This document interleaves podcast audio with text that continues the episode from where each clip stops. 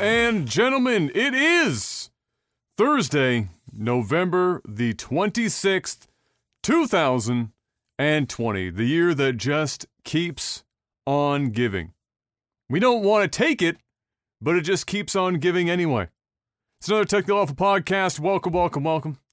I uh, hope you guys are ready for another great show. Uh, it's also, I believe, today uh, the Murica's Turkey Day is, uh, I believe, today. Canada, Canada long since had Turkey Day last month, but the Americans, you know, they like to they like to cram all of their holidays into a four week period. Mister Black, get it all in one lump sum. Go broke, completely flat ass broke in four weeks. Get it all out of the way. And so much turkey and stuffing and various pies being enjoyed ideally by individual families as far fucking away from each other as humanly possible. it's ideally um that would be that would be the way to go. Uh, yeah, ladies and gentlemen, we got a great show lined up for you today. If you're new here, uh, if you've never watched the podcast or listened to the podcast before, thank you so much for giving us a shot. We talk about video games, movies, TV, and uh, and more importantly, we talk about each of our weeks briefly up front, which is really what everyone is here for. We all know that. And so, before we get any further in and start talking about said games and movies and TV, Mr. Black, Mm. how was your week? Um. As you're as as I caught you typing at the last possible second. Yeah, I'm just putting out social media stuff here. Um, uh, my week, uh, same old same. I've just been extremely busy. We're heavy in renovations. Um, I've been out since 7 a.m. this morning. Uh, got back here just before four. Um, I knew you were running a bit late, so I banged out Mhm. revision for a voiceover. Got that done. Um, just picked up a dishwasher. Picked up shit tons of baseboard today. Um, had another couple things I had to do at another property. Basically, just run around all day. And uh, yeah, got a bunch of drywall. Lifted drywall today for the first time in like twelve years. Did you throw your back out? I think so. I uh, something happened. So, you it's know, bound bound to happen. Uh, but yeah, no, it's it every, everything's good. Every, it's just busy. I'm just busy. That's all. But other than that, my week has been another week. That's. Uh, yeah, yeah, to be expected. I can only, I, I would 100%. If it was only my back that went out, I would be so lucky. uh, if I was trying to lift drywall, uh, drywall right now, I like, I go in. I've, I really like. I keep telling myself I'm going to keep like get back into exercising, and I'll like I, but I'm so, I'm so like timid about it. I'll go in, I'll only do like one or two sets of something because I'm like, oh my god, if I do a third set, I'm not going to be able to get out of bed tomorrow morning. So let's just stop at two. And like, oh, you know, they'll move on to a different body, you know, body part tomorrow. Tomorrow comes, that body part never happens. Another few days go by. Oh, maybe we'll pick up another one. You know, do it two more sets. Can't possibly do a third set. I'll die. Gotta let it go. it's just how it's been. How it's been for me for a while. I'll like, I'll like go in, and uh, and and I'm just using such like, just, just bitch levels of weight. Just absolutely Mhm. nothing. I get on the Mhm. treadmill. For me, if I get on the treadmill for an hour, that's like I've done. I, I've that's it. My week is done. I've got an entire hour of exercise on the treadmill. My week is out of the way and uh, and finished. But uh, yeah, there you have it. Anyway, well, yeah, your your properties are coming together at least. It shouldn't Yep. be it shouldn't be too much busier for too much longer. Uh, did I see? Uh, was that be- like it'll be, it'll be busy? It'll, was that- it, it, it's gonna be busy for a while. was was um was that like was that baseboard or, or crown molding that I saw? Uh, baseboard. Okay. Yeah, it's like big stacks of it. You can buy like um like ten packs. Is it the sawdust board shit that that uh, it's- or is no, it it's- pine? Yeah, it's it's it's MDF. Oh, okay. Yeah, it was just MDF, um, primed MDF, because we're basically putting it down, and then I have painters coming in painting the entire place, so they're gonna they're gonna paint the uh the baseboards as well. Tell them to paint the backs of the fucking baseboards, which I know. paint- they ain't gonna paint the backs. uh, look, or prime them or something. It's, I- al- it's I- already pre-primed. Everything is already primed. well, the fronts are, But uh, Yeah. the only the only only reason I say that is because MDF baseboard swells like a motherfucker with any amount of moisture. You could sneeze in the general direction of MDF baseboard and it Hmm. will like bubble and fucking swell. It's it's uncanny. Every yeah, place I mean, yeah, but I, I- like around around windowsills and stuff. Yeah, if you're letting if you're letting stuff in, but I've got MDF in almost baseboards in almost all my properties. I, I don't have any issues. Dude, after, after I dealt with you it, know what I mean? never want to. After I dealt with it at like the my first place, I never want to deal with MDF baseboards again. I'm gonna spend five trillion dollars on on pine baseboards. Not me. not just fortunes, nah, fortunes. it's already expensive enough. It's crazy. It's crazy. Like that used to be the standard, right? Like pine, because it wasn't that expensive. But now pine is like become the lobster of of Yeah, no. of fucking house finishing material, where you can't fucking you like this house is all pine. Like all all the finish work is pine, because when mom and dad built the house, it didn't cost four hundred and ten dollars a fucking foot. Uh, for beat up, twisted ass bowstring pine, pine board to put somewhere in the house, it was like relatively, you know, it wasn't crazy expensive. Now it's like, my God, you you could finish like one door frame. It's like fifty dollars for like a, Oh, yeah, a fucking cheap. door. It ain't cheap. It's I nuts. spent a few hundred dollars on baseboard today. Um, either way, uh, my week is another week. Um, uh, but well, I shouldn't say it wasn't another week. I actually I made good on what I said in the podcast. I legitimately, for the most part, I'd say it was like an eighty percent of the way there, full vacation time. I had some you go. doctors. I had like uh, doctor's appointments and shit anyway during the, that week, and so I Mhm. was like, you know what? Fuck it. I'll do offline work, but I'm not gonna go live, and I'm gonna spend. You know, I, I, I cut my social media shit back by like 60, 70%. Only got on long enough to yell at our premier that was important. So uh, did that much. But otherwise, yeah, I, I took uh, I took time off, and it was it was nice. I certainly felt a bit better. I'm not exactly like more rested. I still had to get up at you know um, early in the morning, take Em to work or pick her up from work, depending if she's morning or or night shift.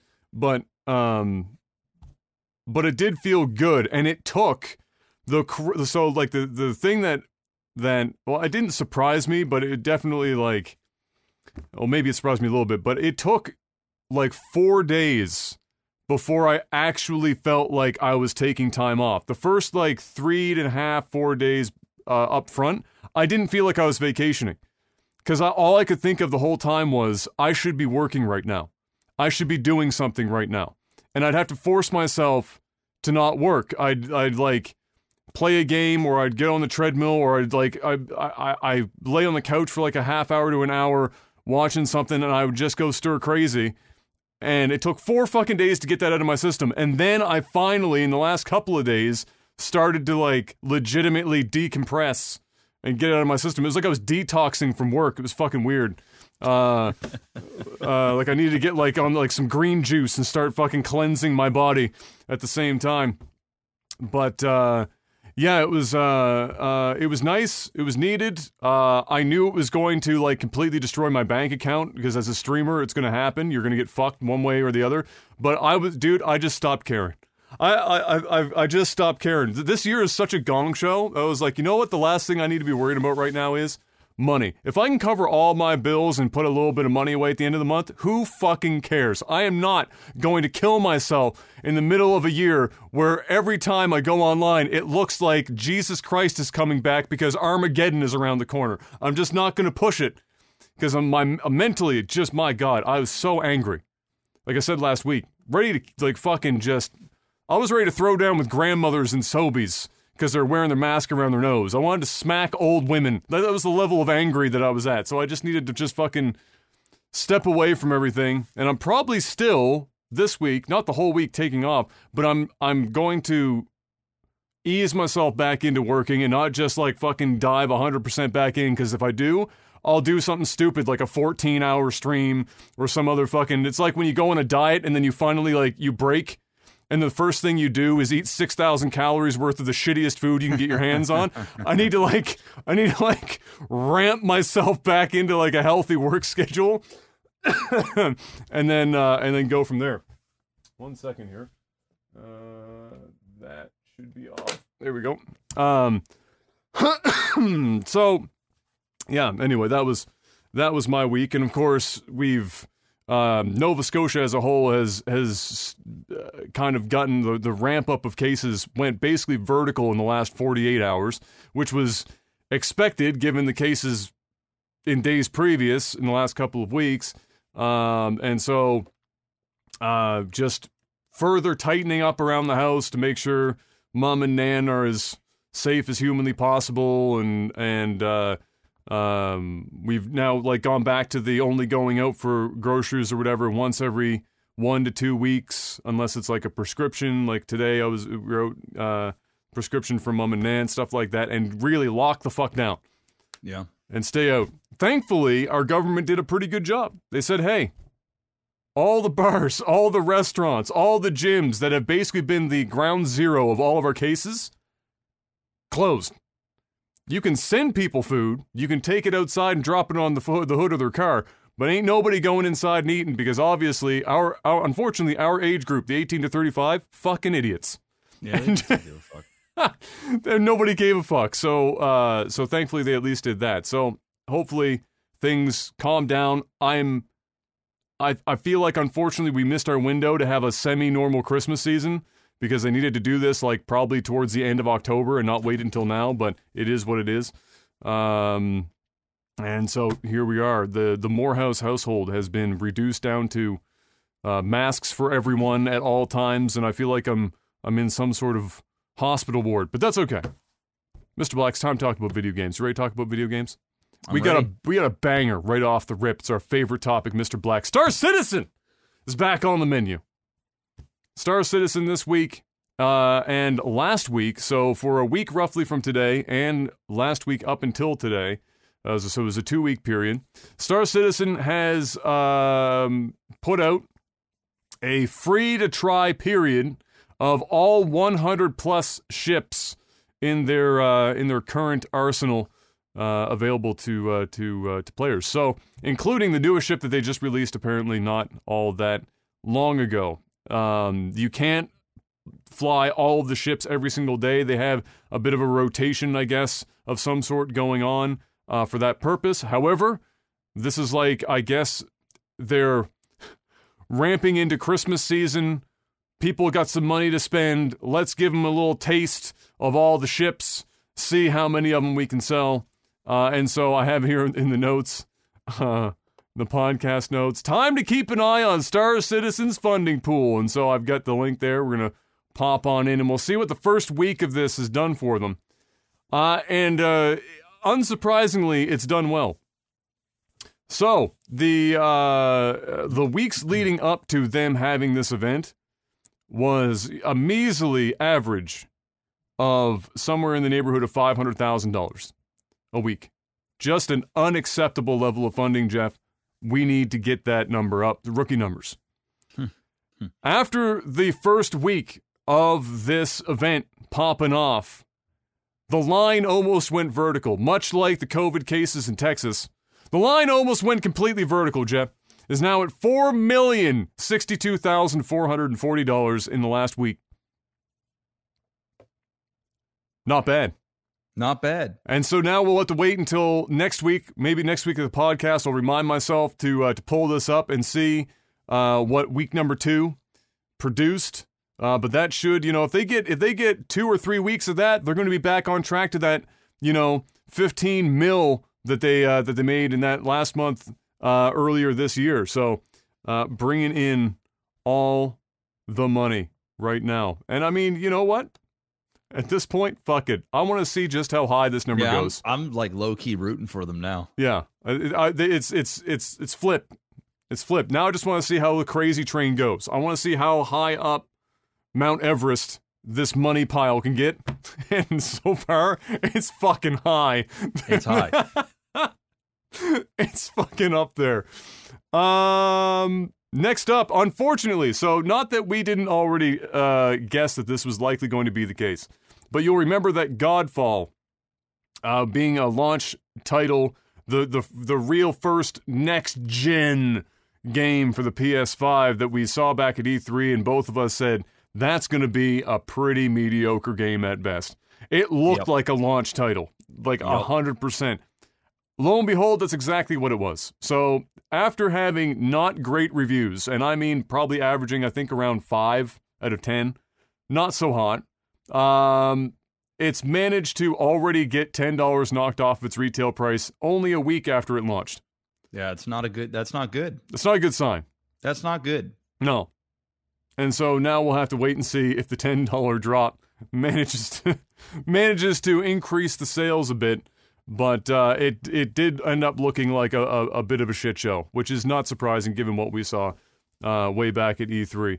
It's it's one of those games where it almost looked like a tech demo. It was like, yeah, it looks Oh, it looked bad. like it looks visually not awful. You know, did it look next gen, next gen? Not really, but it did technically look a little bit better than like most games currently. And but the game, you knew the game was going to be was going to be just awful, and it was. So there you go. Godfall. Don't don't spend your money on it. Don't buy Godfall. Don't do it. For the love of God, don't fall for it. Wow. It's my one pun for the day. I've used all of the puns I'm allowed to use today. Next up, in a uh, in a I, I mean not that not that I'm surprised given how many times this has been postponed. However, physical copies of the PS4 version of Cyberpunk 2077 have unfortunately made their way into the hands of a few people. And of course, as with any good early game release leak, it was streamed immediately. And then the fight the fight began to take down all of the video as fast as humanly possible as it cropped up. So, um, this came in from a couple different places. There was an Amazon employee bragging about having their hands on a copy and and shit just getting around. This, this was inevitable as far as I'm concerned. However, uh, it does mean for those of you who are really looking forward uh, to Cyberpunk, be super mindful on social media right now because this, like The Last of Us 2, where early shit got out, odds are if enough of these are out, spoilers are sh- certainly going to land all over social media before the release, which is still two weeks and a bit away. Mm-hmm. So there's a lot of time for a lot of info to come out about that game. So just be mindful, and maybe you might want to start blocking words in the hopes of, uh, excuse me, in the hopes of uh, uh, of avoiding those spoilers. Because at this point, if you waited this long, the last thing you want is to get fucking spoiled for Cyberpunk 2077. Uh, related to that, we got a couple of things here from Sony. Um, no, hold on, that's not really related to that. Oh, actually, I'm getting ahead uh, ahead of myself. My apologies. CD Projekt Red. This is related to that. This is what I wa- wanted to get at. Uh, CD Projekt Red has built out and included a streamer mode for Cyberpunk 2077. In light of all of the DMCA takedowns that have been happening, um, this is more specifically at Twitch than anywhere. You haven't heard people at YouTube screaming about the shit. Um, it's pretty much just Twitch. So this is more or less a an option for Twitch uh, at this at this juncture. Uh, however, if you're if you're putting up let's plays on YouTube and you want to maintain your ad revenue, then this is also going to be for you as well. They have a mode that is specifically for content creators, or a streamer mode, if you will, that mutes or removes the songs in the game that aren't that aren't viable for play in content created video or audio.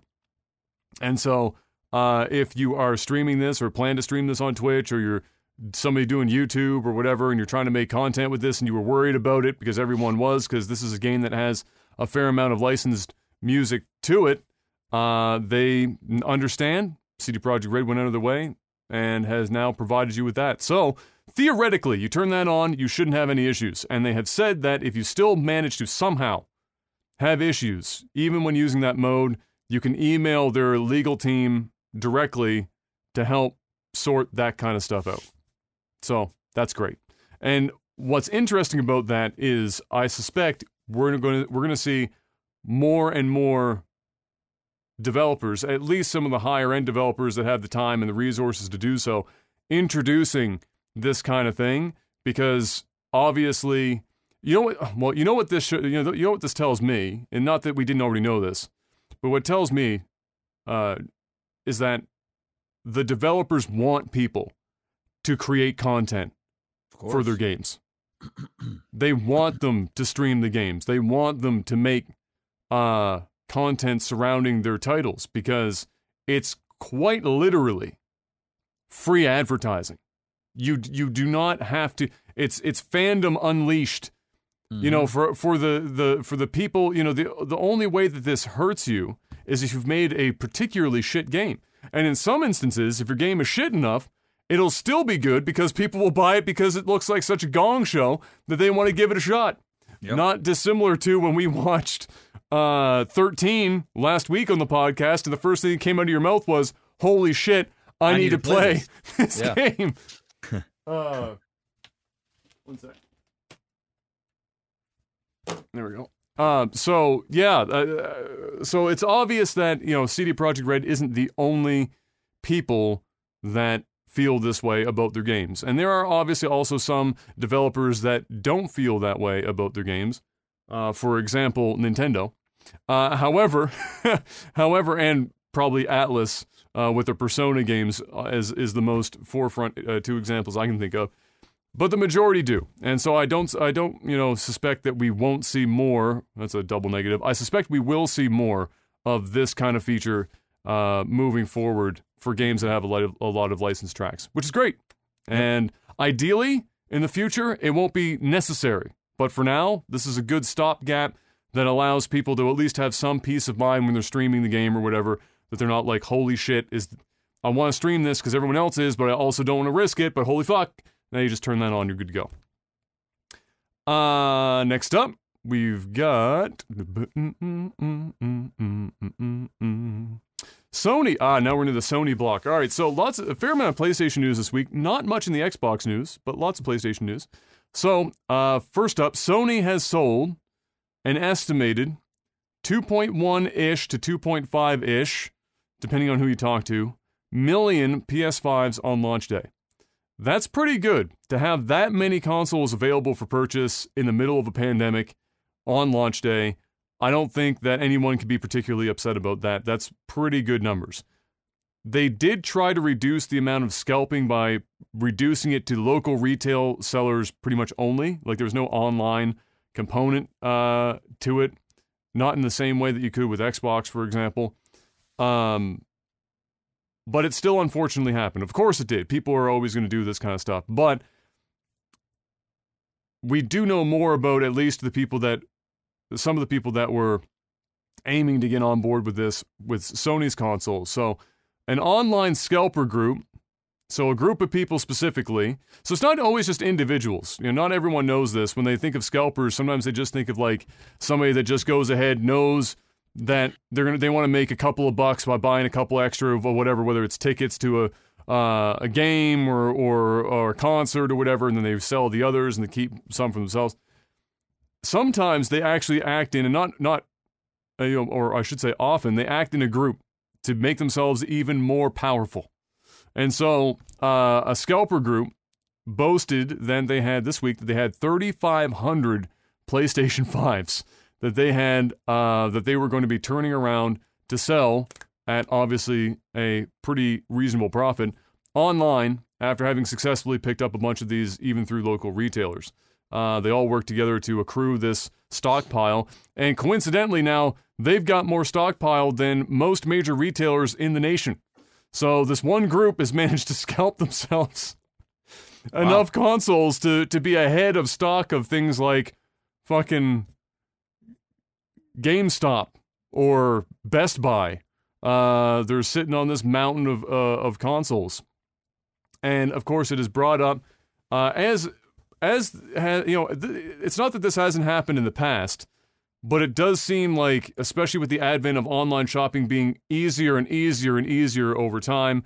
Um, not that that applies to this specifically, but for like the graphics cards and processors, for example, that are newly come out, same problem happened. People are creating bots to buy the shit as soon as it goes up, etc., etc., making it nearly impossible for a not insignificant number of people to actually purchase the console that they want to play. And so many of them, thousands and thousands of thousands, are just getting into hands of people who have no intention of keeping them, but actually just turning around and selling them for 50 to 100% more than the retail price uh, of the item. Um, and so the uh, the discussion going around a lot between retailers and uh, certainly with customers as well is how do we combat this to try and ensure that people that are actually attempting to have the game the, the console in their hands are getting it instead of just people who are literally just turning around and reselling them. It's like they, they're like one upping the retailers. It like it defeats the purpose of the retailer if it's just people people buying them en masse, you know. And there's the traditional things of you know you can only buy one per household or whatever the fuck else. They try and and make it happen. But again, with online retailing, bots and shit have just made it like a cakewalk uh, for this shit to the point where people are now calling things like the the AMD graphics card launch a paper launch because it's like, yeah, they they technically launched the card, but nobody fucking owns the godforsaken cards because they can't they can't buy the cards anywhere. Uh, and even though uh, the discussion around the PlayStation selling two and a half mil or two point one mil, the question for people became how many of those were actually going into the hands of people playing the console versus how many of those were bought up for resale, um, and people are just sitting on them, and we don't know. A lot. Uh, and the answer is, while we A don't lot. know exactly, it's a lot. And so, yeah, what are your what are your thoughts? I got to go. Tell me your thoughts about that situation while I turn off my heat pump before I die in this room because it is fucking hot in here. Uh, well, I mean, it's uh, it's a free market, so people are gonna try and take advantage of it. Um, it was bound to happen. It happens on every single release of a console and many other things. Um, there really is only one way to stop all of this.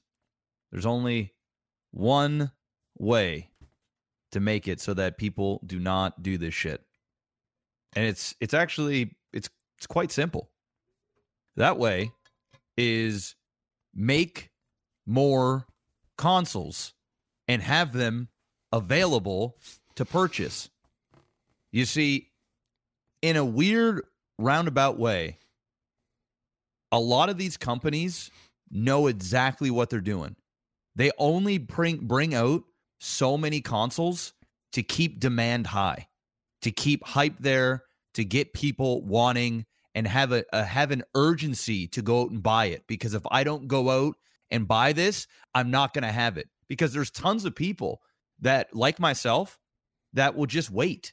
It's like I don't need this console now. I can wait a little bit. But if I know that hey, I might not get a console for a few months, uh I might be more inclined to rush out there and try and get my hands on a console. Um they know what they're doing and I it shoots them in the in the foot. And ultimately, Adam, you want to know the other the other truth of it is Hmm. these companies, Sony, Mm. they don't give a fuck. They don't care if you got your console as long as the console sold. They sold 2 point something million consoles. Maybe 500,000, 600,000 of those units are people that bought multiple units. They don't give a fuck. Because guess what? Those I don't know what just happened there. You're Uh. You're good. those, those same people that are reselling those, those are still going into the hands of consumers and very quickly. So Sony don't care, Xbox don't care, Apple doesn't care, um, sneaker companies don't give a fuck.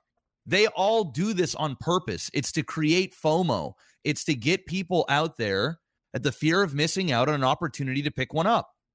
And they do this shit on purpose. If they really cared, they would pump out a mass amount of units and get them out there. Now, I understand it's COVID, but we can't make that excuse because, for one, they sold two point something million units, which is a lot of units.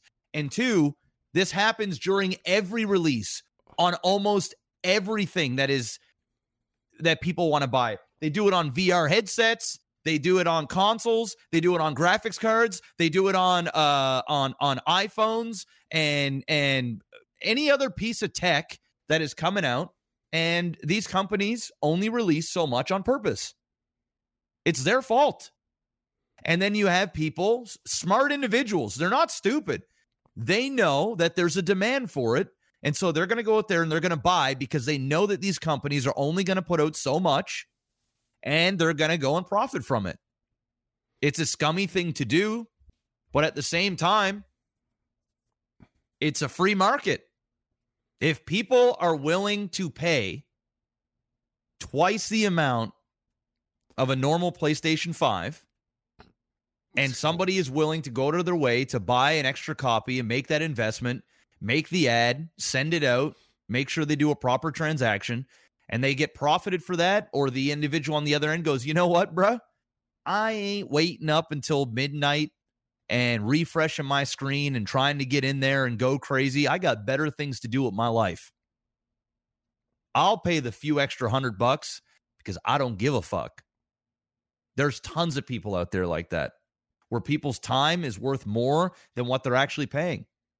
So, you know, in in in one one way I I see where people are coming from and why they're like, you know, this is scummy. Why would you know, why in the hell does one scalping group need to have like 500 units of a PlayStation 5 when I can't even go to Walmart and pick one up? Like I understand that. But ultimately, you shouldn't get mad at the scalpers. You should be getting mad at Sony. Where the fuck are the consoles? You guys knew this was happening. This this happens every time. That's my two cents. Yeah, it's it's a complicated situation because you know, for one, um, even so, Sony and Microsoft are are the most direct competitors to each other, right? We don't need to talk about Nintendo in this conversation because, as far as the the the two consoles are concerned, those are really the only two that are directly competing with each other. So, so for Sony and Microsoft, they know that. So this is diff- I'll, try to explain this from from multiple sides. So from the from the company's side, it's difficult because they know that they're operating on a a window of time that you've got to release because your competitor is also going to release within a certain window. So you know, plus or minus a couple of months. Eek. I don't know what that. that... Ah! what did you do? Did you Smash my knee on the desk. ah, ah, um, I'm okay. so so you know that like eh, for, for both of them, they know that plus or minus you know a month or two, they know roughly the window that their competitor is going to release their their product, mm-hmm. and you know that um, especially given history, like historically with the consoles, if you wait too long to get your console out until afterwards, it is really hard to make up for that on the other side in terms of long-term sales of your of your console. We saw this uh, in the past with with previous launches. So they know that they want to get, you know, at best within a couple of weeks of the launch of their competitor's console. Whether it's before their competitor or after, it wants to be within a couple of weeks at most. So um, you also know that just because of how the world works, it's going to be most beneficial uh, to release this thing October, November of whatever given year it's going to be. You're not going to see many console launches uh, when they have a direct competitor pop off in the middle of like fucking May. It's just not like unlikely going to be the, the, the case, or like a February or some shit. So there's a known a, a known rough window that they're looking at, and then they know that given supply of um of the parts that they need to create these consoles that they eventually settle on. They design the console, they know the parts, they know the prefabs that they need to have uh, in place, production on. And, you know, this is COVID notwithstanding, which obviously threw a wrench in supply chains fucking all over the place, especially not like less in the summer months, but in the upfront in the first like six months of the year, it was a gong show for everyone. Supply chains were fucked they have like this window of time to produce as many consoles as humanly possible previous to the launch day. Uh, and then however many consoles they have for that day, that's as much as they can hope for. And then, you know, they slowly catch up to demand on the other side of that. And you can really only produce so many con like you can't produce 20 million consoles between the time that you finish uh, developing the the console in R&D uh, sourcing all of your parts, building them all, boxing them, having them ready to go. You're just not going to have 20 plus million consoles on launch day. So it, it's difficult in that regard because there's always going to be a finite number. And if they ever hit 5 million plus, they're doing banger job uh, of, of having their shit ready. So that's one part of the equation is that there's always going to be a finite number of these things and having millions is already pretty good but it's still it's still not going to stop it because ultimately as we've seen there are obviously more than 2.5 million people that want to have this console on launch day so that is the next part of the equation and like you were talking about is that there are people that are willing to wait that don't give a fuck. They don't want the console right now, or they don't need the console right now. They have the ability to hold off on it. They're not chomping at the bit to have the newest uh, console right on launch day. And so it doesn't. They're they're not part of the equation. Just the people that really desperately fucking need to have this thing on day one, like any piece of tech or software or whatever they need to have at day one. Um, the challenge then becomes because there's a finite number of available that you can produce, and it's usually less than the demand at the time. Uh, is that scalpers are inevitably going to exist. The only real way to prevent scalping en masse, as we've seen it, is you have to keep online retailers in check because bots are a major problem there. You have to be able to uh, develop ways of ensuring that. Sony tried to do more of big box in person retailers specifically to try to avoid as much scalping is, as they possible. Don't care. That's the thing. Well, if they didn't care, they wouldn't have bothered to even have taken that step. They're supposed to, in the public's eye. But they never did before. It's this is the first year they ever did it. Yeah, it's, so why now? Bro, they don't give a fuck, bro. They're so I'm not saying they. I'm not saying they do. I'm getting. I'm getting. I'm getting around to my answer for what you know. What else you're supposed to do about it? I, I, whether or not the big company gives a fuck doesn't actually factor into this equation at all. They're going to produce the most consoles they can before launch day every time because the best possible marketing outside of selling out is that there's a there's a crossover point of selling out and not enough people having the console and the amount of angry press versus good press of selling out. So there's selling out, and now it's like, oh, everyone wants our console. That's fucking dope. Look at how amazing our console is. It sold out in 14.5 minutes. It's incredible. Everyone wanted to get their hands on it. That's how good our console is. That's marketing. But then you have people that are going to be countering that saying this is a fucking shit launch. There's not enough consoles. Why didn't you wait until you had 10, 15 million consoles to supply the demand on day one. Why are you doing this? Now we got to wait around or we have to spend, you know, we have to wait until April or fucking whenever, or we have to spend a bunch of money on scalpers. So there's there's positive and negative press that comes with weaponizing FOMO, whether they're doing it intentionally or not. And then, so to get back to my point, is that uh, ultimately scalpers will only exist so long as there are people willing to pay those prices. So so my, I posit that you don't bother getting mad at Sony or Microsoft. You get mad at the people buying the shit from the scalpers. That's who you need to get mad at. Because if if Sony and Microsoft put out two and a half million, three million consoles piece, and people just weren't going to buy a Sony PlayStation 5 for 1200 US dollars, then scalpers wouldn't be as big of a problem. The reason why it's there is because there is demand and there is demand that's above the current MSRP of those consoles on the market. So you're looking at a $500 console, but for a lot of first movers in the market, they're looking at it as being worth $1,200 to them. And as long as that's there, and there is supply, and the suppliers are the scalpers, the supply will rise to meet that demand, and they'll cancel each other out inevitably. And so, as long as those two are there, so it's not the console manufacturer. I mean, they can literally, literally, even if they wanted to be like this was like some fucking diamond market where we're sitting on 98% of the diamonds in the world just to slow burn that shit so that when you go to buy your engagement ring, you've got to take out a second mortgage on the house you don't own to buy an engagement ring for your wife so that she's happy with your shit.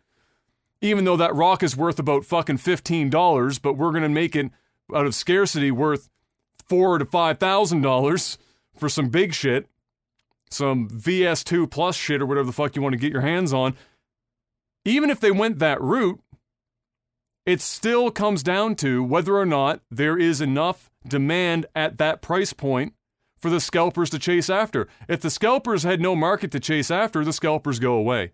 So uh, I would blame the people buying the consoles from the scalpers. I don't blame the scalpers. I don't blame Sony or Microsoft. I blame the people who can't wait and then if they get caught with consoles in their hands, like a, like a, like imagine if this group bought up 3,500 PlayStation 5s. It's a shitload of money. That's well over, you know, that's uh, that's the thou- thousands and thousands, tens of thousands of dollars just sitting around and they can't meet the price point that they're hoping for and they only make a few matter. bucks. I mean, even if they even if they sell it at the, the it's it's a win-win. You know, if I went to if I went to Best Buy right now, well, if they're making twenty bucks off of it instead of making five hundred dollars or seven hundred dollars Yeah, off of it, worth- less worth- people will go out of the way to, to scalp in the first place. The reason why somebody goes out is it's a guaranteed two to one flip. Of course, people are gonna fucking go do two to one flip on a carton of eggs. My ass will be buying up entire fucking Farmville levels of eggs. To turn that shit around and flip it, but there's no market for that shit, so there's no scalpers of eggs. The scalpers of toilet paper Well, a while reason, ago. The reason why there's no market for that is because there's there's supply. It's a supply and demand market, like anything. It's That's what I'm saying. market, right? Yeah, that's that's So- that's exactly what I'm saying.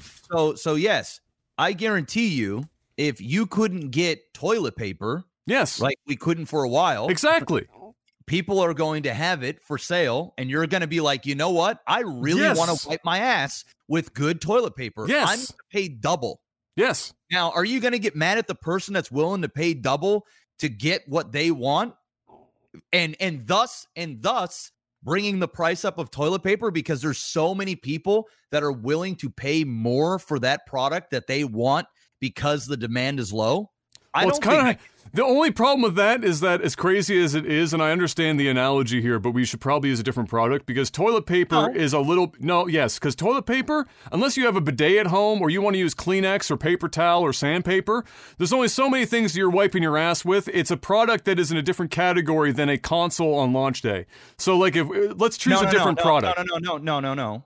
The concept is identical. The concept is the same, but you can't compare those. That's, that's what we're talking about here. It But doesn't matter. for- it doesn't Jeff- matter. Jeff, Jeff, talking- supply and demand operates differently with different with different really, commodities. Yes, I went to school for this shit. This, you're literally talking about the one thing that I spent too much money on to know is that you're talking about it. It's like it's like a an, a luxury good oh. versus non-luxury goods. I mean, Oh you're wrong. fucking You can God. talk out your ass, but I'm you're wrong. not, ta- Adam. I'm not talking about the product. I'm Yes, you ta- I'm are. te- Never mind. That's why I said we need to choose different not- I'm- products to compare. I'm- the concept is the same of supply and demand, but they're different I'm products. talking about supply and demand. It doesn't matter what you're talking about. The the philosophy behind supply and demand is identical. It doesn't matter if you're talking about toilet paper, toothpaste, homes, living spaces, iPhones, uh, PlayStations. Supply and demand concept. th- what supply and demand is is the supply of something and the demand of something. So why are you telling me that it's different depending on the product or what it is? Supply and demand is supply and demand. Because if you're going to get upset at somebody in that instance about what it is, But is I'm that in that instance? getting upset, Adam. Because I'm we're trying- about why the prices are what they are and why people are willing to pay. It is the demand of the product. Yes. It is the demand of housing. This is why when housing markets go up, it's because there isn't enough inventory. It doesn't matter if it's if it it it literally doesn't matter what it is. That's what I'm trying. You're trying to tell me otherwise. It is quite literally supply and demand. If you've got 10 of this whether it's bottles of water or houses or toothpaste. And then you've got so many people that want this product or this thing. It's the exact same philosophy. I don't know what you're arguing about. The because we're talking conceptually about who to place blame on. But I wasn't talking about who to place blame on. I'm talking about supply and demand. Yes, I understand, but you're you were talking about supply and demand in the concept that you that when I say I blame the scalpers and you wanted to say we you should be blaming Sony and Microsoft, the ultimate supplier, the original supplier, is because if they had supplied more, then it wouldn't be there. I am I, yes, I am saying that in this instance, and why you can't, and why I'm saying that it's difficult to compare a console to toilet paper in the in the analogy we were using is is because one is in a necessity market and one is not. And no, so while the supply and demand no. is, yes, yes you, operates yes. the same, Yes, you, it is a right. hard one thing to compare for that purpose. One is a necessity, but supply and demand is the same. So if you have a bajillion PlayStations available, people are not going to scalp it because they know that the margins, nobody's going to pay it because they can walk down the street and, and, and and if there is enough toilet paper available, it's the same concept. And why why so you're okay so ignoring the toilet paper thing what uh, we're coming down to the same conversation of me putting it on the scalpers and you putting it which is literally you arguing supply side and me arguing demand side in terms of where the blame ultimately puts. what is better for each. I'm all i'm saying is if the supply was there then yes. you wouldn't have the problem. I, under, I understand I, is I understand I understand. You went to school for it. You're trying to tell me I'm yes, wrong. Yes, because you were because you weren't understanding the comparison I made because you wanted to talk pure supply and demand and I thought you were talking about it in the in the in the confines of your analogy and not just raw supply and demand. If it's raw supply and demand, yes, but pricing and elasticity and product market all separate things within the confines of supply and demand. But there's a misunderstanding. So moving past that, the idea is this. If you there are two there's two sides to this, supply and demand in terms of who could be placed blame on. Supply would be the manufacturer, Microsoft and Sony. Demand is the market that is willing to pay $1200 for a PlayStation 5. If the demand for at $1200 isn't there, just like if the supply was there, the scalpers go away in either instance. Scalpers exist only because of the, the market play of supply and demand. So, if you have a bunch of consoles, yes, that solves the problem on that side. If you don't have people that can't wait and are willing to spend $1,200, that also solves the scalper problem. Mm-hmm. Ultimately, for me, because of what I talked about earlier and why I prefaced it leading into that, is that even if they were, uh, which they aren't, I promise you that Microsoft and Sony, if they had the ability to make 5 million consoles for November launch, they would have made 5 million consoles for November launch. Sony and Microsoft aren't sitting on like Canada's maple syrup supply. It's a Sony problem. It's to, not a people problem. It's not a buyer problem. It's not a scalper problem. That's a Sony problem. They've created a product that is in such demand. They've created such a hype. They've created such a brand. And now they can't perform when they need to. And the reality is they don't care because whether they make a, a million, two million copies of a PlayStation 5, they're selling out. They don't care, Adam, if you have a PS5 in your house because they know somebody is going to is going to buy the same product. Their their their margin. I'm not. I'm not saying they care. They get the money either way. It would be different if Sony's prices went up because of supply and demand, but it it it isn't. Sony's Sony because it's, it's an aftermarket. It, Sony makes the same cut no matter what. Yes, that is it. They they are the problem ultimately. It's not the people that want it. It is Sony's issue. They've created such a huge demand and they cannot follow through. So, what do people do? They go, Well, how bad do I want this? And they go, Well, I'm willing to pay $1,500 for a PlayStation. That is not the fault of the person that was willing to pay 15. You don't get angry at that person. That's just like going, you know what? Why in the hell are you going to spend your money the way I don't want you to spend your money? You're fucking it up for everybody else am I really fucking it up for everyone else? Or do I really want to get my hands on this product that has been hyped up for what seven or eight years, or how long it's been since we got a, a new console. I I'm not going to blame anybody for that, dude. I see people on Twitter that've got 15, 20 of these fucking things taking selfies for the gram. I'm not going, fuck this. You're the goddamn problem. Sony's the problem. Make more consoles. If you can't make more consoles, that's a you problem. Let the let the free market do, do what the free market does. If the, if Sony made a garbage product and it was a hot fucking steaming pile of garbage, there might be some that'll sell for 12, 1500 bucks. But I'll tell you, a whole lot less will sell if they've got a good, solid product and the hype is real and people want to buy it. They're gonna they're gonna pay. People will pay three, four thousand dollars for it. I bet. If if if there was only ten of them left, if you go, hey guys, actually, if there there there's only a thousand PlayStation fives left and ain't no more coming till April, guys. I'm sorry. That fifteen hundred dollars is gonna go up to five grand, and they'll sell every single one of them because supply and demand. That's just that's just it. That's just the name of the game. So I'm not I'm not blaming people that are buying it, uh, and I'm not blaming the scalpers. That is the Sony problem. That's an Xbox problem.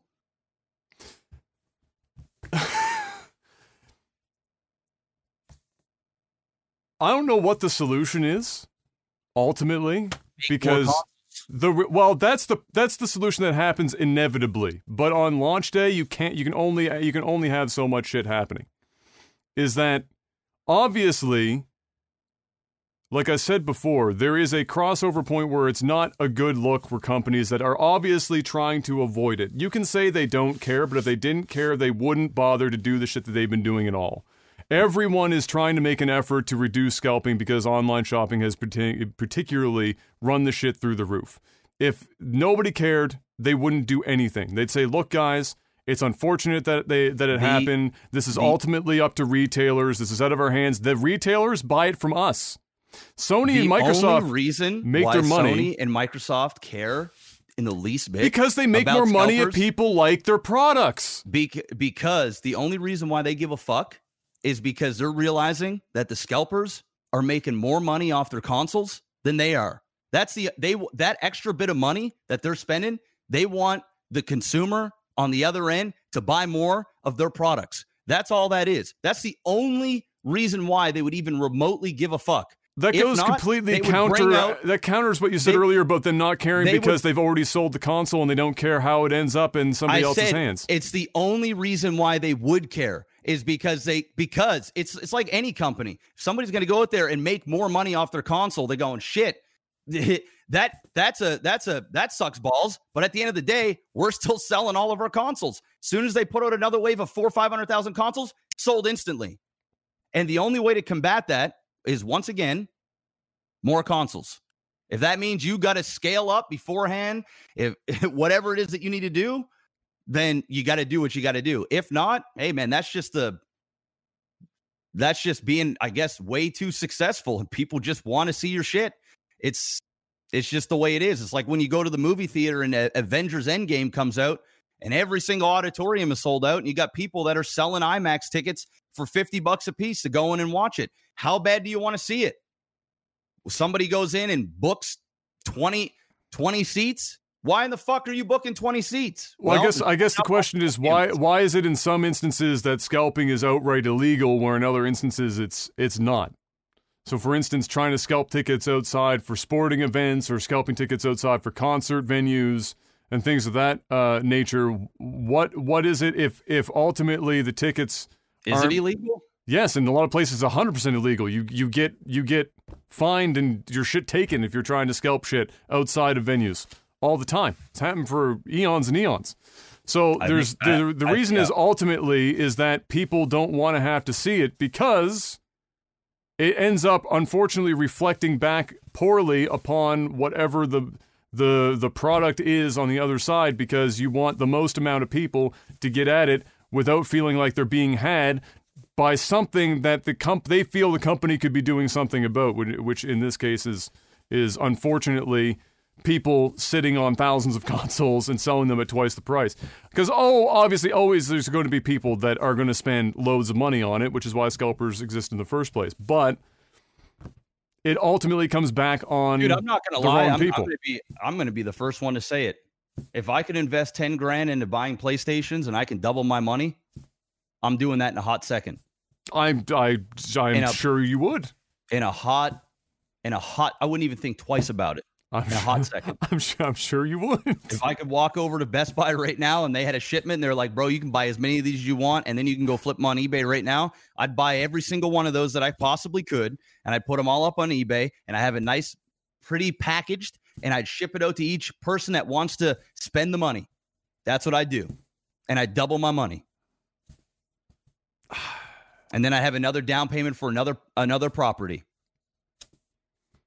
If I'm just being honest, I have Uh, zero sympathy. I, I, I get I get it. And if people are that upset that they can't get their PlayStation 5 with no games and they can't wait an extra month or two, or they have to spend $1,200 because Sony refuses to, to pump out enough of these bad boys, boo fucking who. womp womp. I'll be the bad guy.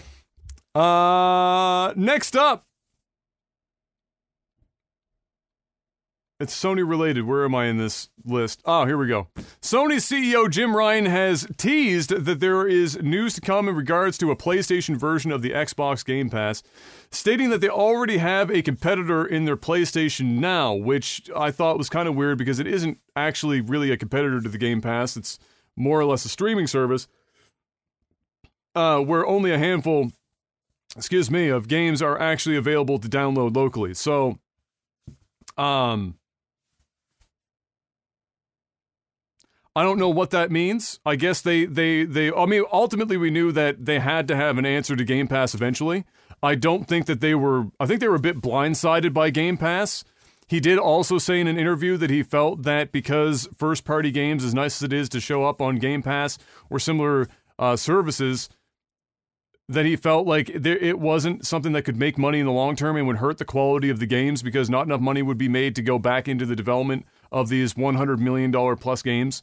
Um, so on one side, he's saying he doesn't think that it's a viable model. On the other side, he's saying PlayStation Now is basically a competitor. And then on the other side, he's also saying, on the third side, he's saying to stay tuned because we have something coming up that I guess is going to be some sort of even more specific competitor to the Xbox Game Pass. I think everyone in the room is well aware of the fact that Jim Ryan doesn't really have a choice here. He has to come out with some form of competition for Game Pass because Game Pass is going to crush the everlasting fuck out of whatever uh, monetary window they can come up with or uh, uh, uh, with their first party titles.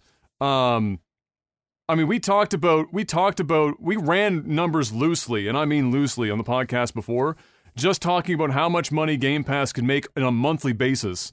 And even assuming them even assuming their overhead and operational costs being like over 50% of the revenue they make, they're still going to be literally shitting gold bricks with Game Pass.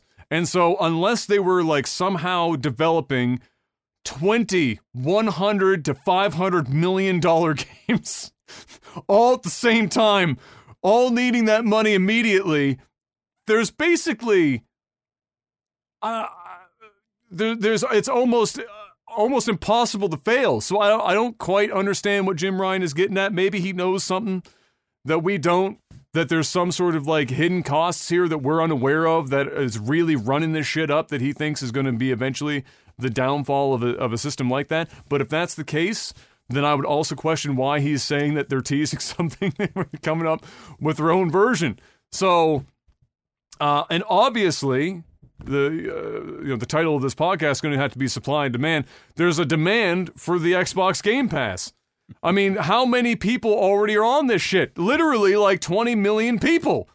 And the console literally just showed up on the market like two weeks ago.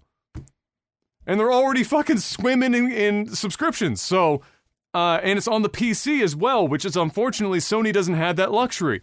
So Sony is going to be getting it on both ends if they're not Mm. careful, and they need to You come up with something. is? You know what the play is, ladies and gentlemen? Here's the play. You want to you want to do a 200 IQ? 200 here? IQ is not big enough in 2020. You need a 500 IQ right. play. Here's here comes the 500 IQ. All right, 500 IQ. Here's how you get a free PlayStation 5. Absolutely free. All right. You scour the internet. Mm. You manage, you know, Best Buy comes up with, hey, we got some in stock. Amazon got some in stock for about all of, I don't know how long, not long. You want to make some money? You want a free console? Get your hands on one. Not everybody can get two. Might be hard enough to get one. You get one, you sell it. Mm. You don't even play it. I know you want one bad. I know you want one bad. Mm. Buy it, put it on eBay, Mm. double your money, Mm. and then the next time you can get your hands on another one, Mm. you have a free PlayStation 5. Mm. That might take a week, two weeks, one month, two months. Mm. If you can hold out, you just got yourself a free console. That's the play. Mm. Don't open it, buy it. Shit. Look at it and ask yourself, do I really need to play this right now? Can I wait a num one month? Can I wait a few weeks? If the answer is yes, sell it. Boom. That's it. I'm not sure what that has to do with PlayStation now, but that's okay. Nothing. I'm just, you know, I'm You've been ruminating on that for what? supply, the supply and demand. Hey, it got it got my head spinning. You know, here. you know what? In all fairness, while I've while I'm not a fan of scalping in general, I wouldn't personally, from like the standpoint of feeling like if I was if I was, so you would you would be somebody that would go out and buy ten of them and sell all ten. I would be the guy that because I'm a cuck, I'd go and buy one and sell one because then I'd feel like I was at least making some equivalent exchange where I wasn't taking ten people's But shit. you're just taking one. I'm just taking one. So it's like you know, I, and I don't have a console myself. So Yeah. I like, I'm, it's like a zero. It's like a one and zero exchange yeah. Meeting that versus at is, versus a group gonna do it, versus a group of like ten people buying thirty five hundred consoles and Yeah. flipping the shit. Yeah. I would feel like more of a of a genuine asshole if I did that than if I uh, than if I had just gone for the one the well, one zero I mean, exchange. You know, I mean, in in the eyes in the eyes of a lot of people, you would be an asshole. Hmm. You would be a guy. You would be that guy Mm. because people will go, "Well, you're taking away fun from ten other people, ten other. You know, you you hey, if you weren't so selfish, if you weren't so greedy, then maybe you know." 10 other people would be able to go and enjoy the I mean, console. especially during 2020, for Christ's sake, just let somebody have a $500 PlayStation, for fuck's sakes. Uh, you know, just come on.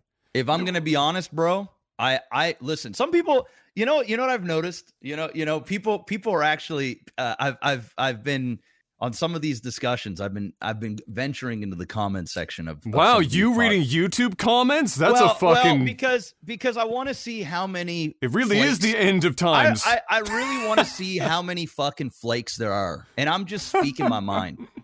Um, you know, here's here's here's the reality, man. Here's here's the reality. Not everybody needs to fucking agree with everything I say. I'm not. I'm. I'm not. When that Adam, is when a Adam that and is I, a good way to to operate through life is to make sure Adam, when that Adam that and I disagree, when Adam and I disagree, Mm, we just move on. We don't. mm. I'm- I, I don't think Adam any differently. I know who Adam is, and he's he's my best boy. I mean, he's my bro. There's a lot of things that Adam looks at the world very differently than I do, and ultimately, it isn't a wrong way to look at it. I everybody everybody's philosophies, uh, their ideologies are different. They just operate differently. I operate uh, in in the in the dog eat dog world in in more of the capital uh, the capitalist side of things. That's just how I am. I'm a go getter. I'm a hung. I'm, I hustle. That is that is it for me. Uh, that's that is how I operate. It's how I built myself. It is what I will teach my son. It is it is who I am. Not everybody's going to agree with that, especially a lot of people that aren't in certain types of privilege, where it is much easier uh, to to look at somebody that speaks a certain way and immediately go, "Well, fuck you," because I don't have this or have that or I don't think that way. And I get, hey, I don't get mad at people for that. So you know, I, I just I, I want to let people know that hey, Adam and I's views are very different on certain things and we have same views on other things. But when it comes to free market, when it comes to capitalism, uh when it comes to all this stuff, I am on the far right side. Uh not as super super far, but I am definitely teetered over there a lot more. I don't in my in, in a situation like that, if people make it seem as though I don't empathize with people or you know, uh, I really do. I I feel for people, but uh, I also at the same time uh, am out there to do the best that I can do, and and and if if I see an opportunity that is ethically um, and morally sound, and listen, that is my ethics or my morals.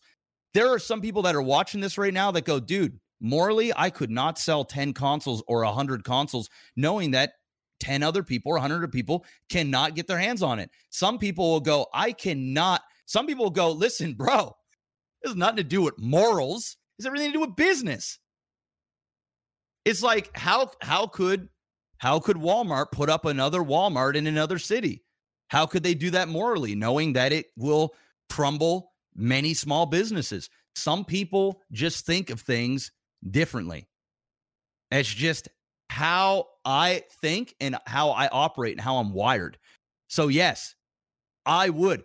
Did did I eat did I go out there and attempt to go and buy even one PlayStation? No. Did I attempt to go out and buy 10 for for profit? No. All these video games, I've seen the same thing in my YouTube comments when I used to hustle video games and do that shit. I'd go to yard sales and buy a $30 game for 3 bucks. And I would barter. I would actually knowing knowing damn well that the game is worth $30 and they wanted 5 and I say, "Will you take 3?" Some people go, "Bro, that's just fucking wrong." How dare you? That is just morally corrupt. How dare you? And then I go, fucking sound like a male Karen. that, that is that dude, that's what dude, that's what I see in the comment sections, bro. I'm not joking you. I mean, it is it is an abuse of the agency problem, but regardless, I don't know That- if they need to sound like a Karen about it. That, It's- dude, that but that's that's that's what it that's what it sounds like, right? And then listen, they have the opportunity to say no. I didn't say the price. They told me the price. And we're at a yard sale. Will you take three? If the answer is no, okay, here's five. A lot of it is just junk to them. They don't care. And then they see it and, I put it on my wall, or I have a double. So I get it for three bucks. And then what do I do? I go on Facebook Marketplace or I go on eBay and I sell it for the full 30. And then they go, What the fuck? Why would you do that? How dare you? And it's like, well, listen, motherfucker. It's a, it's a weird it's a weird hill to die on for them because like it's a yard sale and at that point most people are expecting to sell everything at like rock bottom they don't give a fuck prices and if they cared about the product they, They would look- have gone and looked into it. It's not like Jeff walked into a it's not like Jeff owns a pawn shop like it's Pawn Stars and the Yeah. guy comes in the door with like an Elvis Presley signed fucking like butt plug and he's like, "Man, I got it signed, I got the documentation, I got a picture of Elvis Presley using the butt plug while eating a bacon and peanut butter sandwich on the toilet. The shit's crazy, bro." And the, and the guy turns around and goes, "Now, I got an Elvis Presley butt plug guy." So I gotta look into this shit, and he calls on the butt plug guy, and the butt plug guy comes onto the show, and he's fucking like, "Hey, do you think Elvis Presley actually used this butt plug while eating a peanut butter and fucking bacon sandwich? Like, no, yeah. I don't think so. Best I can do is five dollars. Both of those people know that yes, Elvis Presley used that butt plug while eating a bacon and peanut butter sandwich, but it's a different game. You're at a pawn shop where a guy is literally weaponizing his shit in his own store against a customer. For profit. If you're going to a yard sale, it's a totally different fucking exchange. People have already like written off everything they're buying. They're like My Little Pony dolls for their five year old from 15 years ago. Five cents. Don't give a fuck. Push that shit out the door. It's not quite the same. It's not quite the same situation. Well, people, the thing is, I think I think we're we're what the the point that I'm making is is if you're not taking advantage of people, and th- that's that's where for me, like morally, if I know, for example, somebody is starving, starving for food, and I've got a fucking I've got more food than I can handle. And I know that they've got a ton of money and they're willing to fucking pay me anything and everything just to survive. And then I go, you know what? I want a hundred bucks for this five dollar burger, knowing damn well they've pretty much got no choice but to take give me the money or starve. That's morally corrupt. You don't do that just morally. Yeah, the, the supply and demand thing gets gets fucky when you start talking about things like insulin for people that are diabetic and shit, where it's like this only costs five cents, but I'm going to charge you five hundred dollars a shot. Exactly, because exactly. I can. Exactly right. But for for example, if somebody is, and I'll bring it over back to the PlayStation. Yeah. If somebody's buying up PlayStations and people are physically going on eBay and buying these things, they know how much these things cost. They know what the markup is, and they know that they can wait a little while if they really want to, or they can just go out and buy it. And if they feel as though that, hey, I'm I'm I am willing to bite the bullet because this is experience, or if I'm at a yard sale and they just want to remove the junk from their garage. They don't want to go online and look up prices and set up little eBay accounts and package things and go and do all this stuff. They just want to let it go. It's no, it really truly is no difference. You have somebody that understands a market, they understand a supply and demand. I understand a supply and demand for this. There's people that do it with Pokemon cards now. That shit has all gone fucking crazy, and they're charging a bajillion dollars out of it. that all went out the window when what's his face bought one for a hundred and something grand just to say fuck you to somebody. Pretty much, right? and and hey is this is this the is this a problem i don't think so it's what people are willing to pay for such things it's a free market so yes uh, i am fully supportive of a of an entrepreneur or somebody that thinks in a way of profit as long as it's ethically and morally for for themselves even if somebody rips somebody off you know I'm not judge. I'm not. I'm not uh, judge and executioner. That's their business. I fucking. I, it is what it is. If somebody tries to sell me a, a, a fifteen hundred dollar PlayStation Five. I'm gonna look at them like they got thirty fucking heads. I just am. But if I need if I need a, a new TLM 103 microphone, and I know that I can't get them for another six months, and I've got a guy on eBay that is upcharging three, four hundred dollars, I got to ask myself, do I really want this microphone? Am I willing to pay this extra bit because he knows that there ain't going to be out for for for a while yet? If the answer is yes, then I I buy it. If the answer is no, it's no. I'm not going to get mad at him. Go, fuck you, bro. It's just worth twelve hundred bucks. How dare you try and sell it to me for fifteen hundred? If I felt that way, I'd just say go fuck yourself. I ain't paying that much for that. It's just a personal demand. It's free market. So I don't, what I'm trying to say to people is I know it's really frustrating to see these fucking quote unquote assholes that are gloating. I, you see them take taking pictures on the gram with five PlayStation 5s and they're just doing it for the fucking clout and they're just doing it because they can and they've and not everybody has the money to buy five PlayStations and sit on, you know, $2500 worth of product to go and flip for 4 grand. Not everybody has that money. I totally get that. And when you look at it, you go, man, you know, fuck, I really want one of those. This fucking asshole's got five of them. Why can't I have one? I get it. But before you get super fucking mad at the person that's buying the stuff, I think you need to ask yourself, why am I angry? Seriously, truly, why am I so upset that I can't get this right now?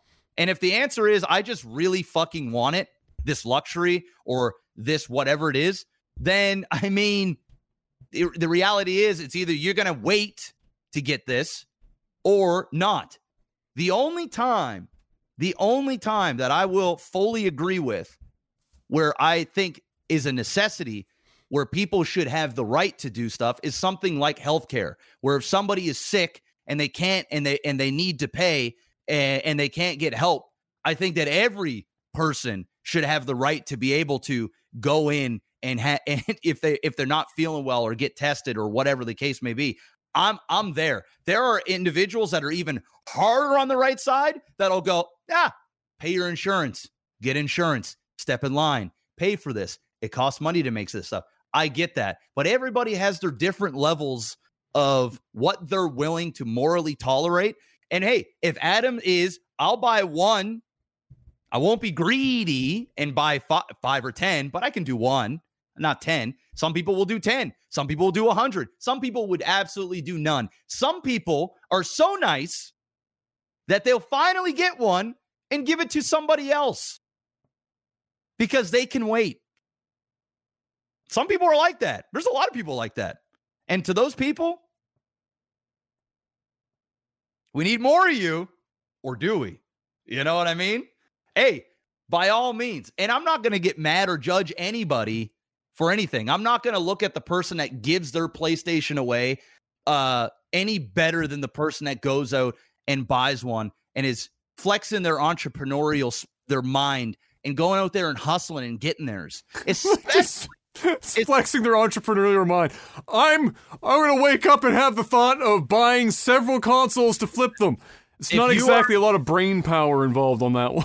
I would say it's a lot of brain power, but it's a lot more effort than what a lot of people are willing to take, and it's why they're able to do it. The ones that are willing to save up enough money to buy up a, a bunch of these, the the people that are willing to go out there and wait in lines or sit there and refresh pages and do whatever they can to go and get them, to go get them, to set up an eBay account, to set up uh, proper packaging and go out and get all the stuff and to create a transaction, yeah, that that is somebody going out there.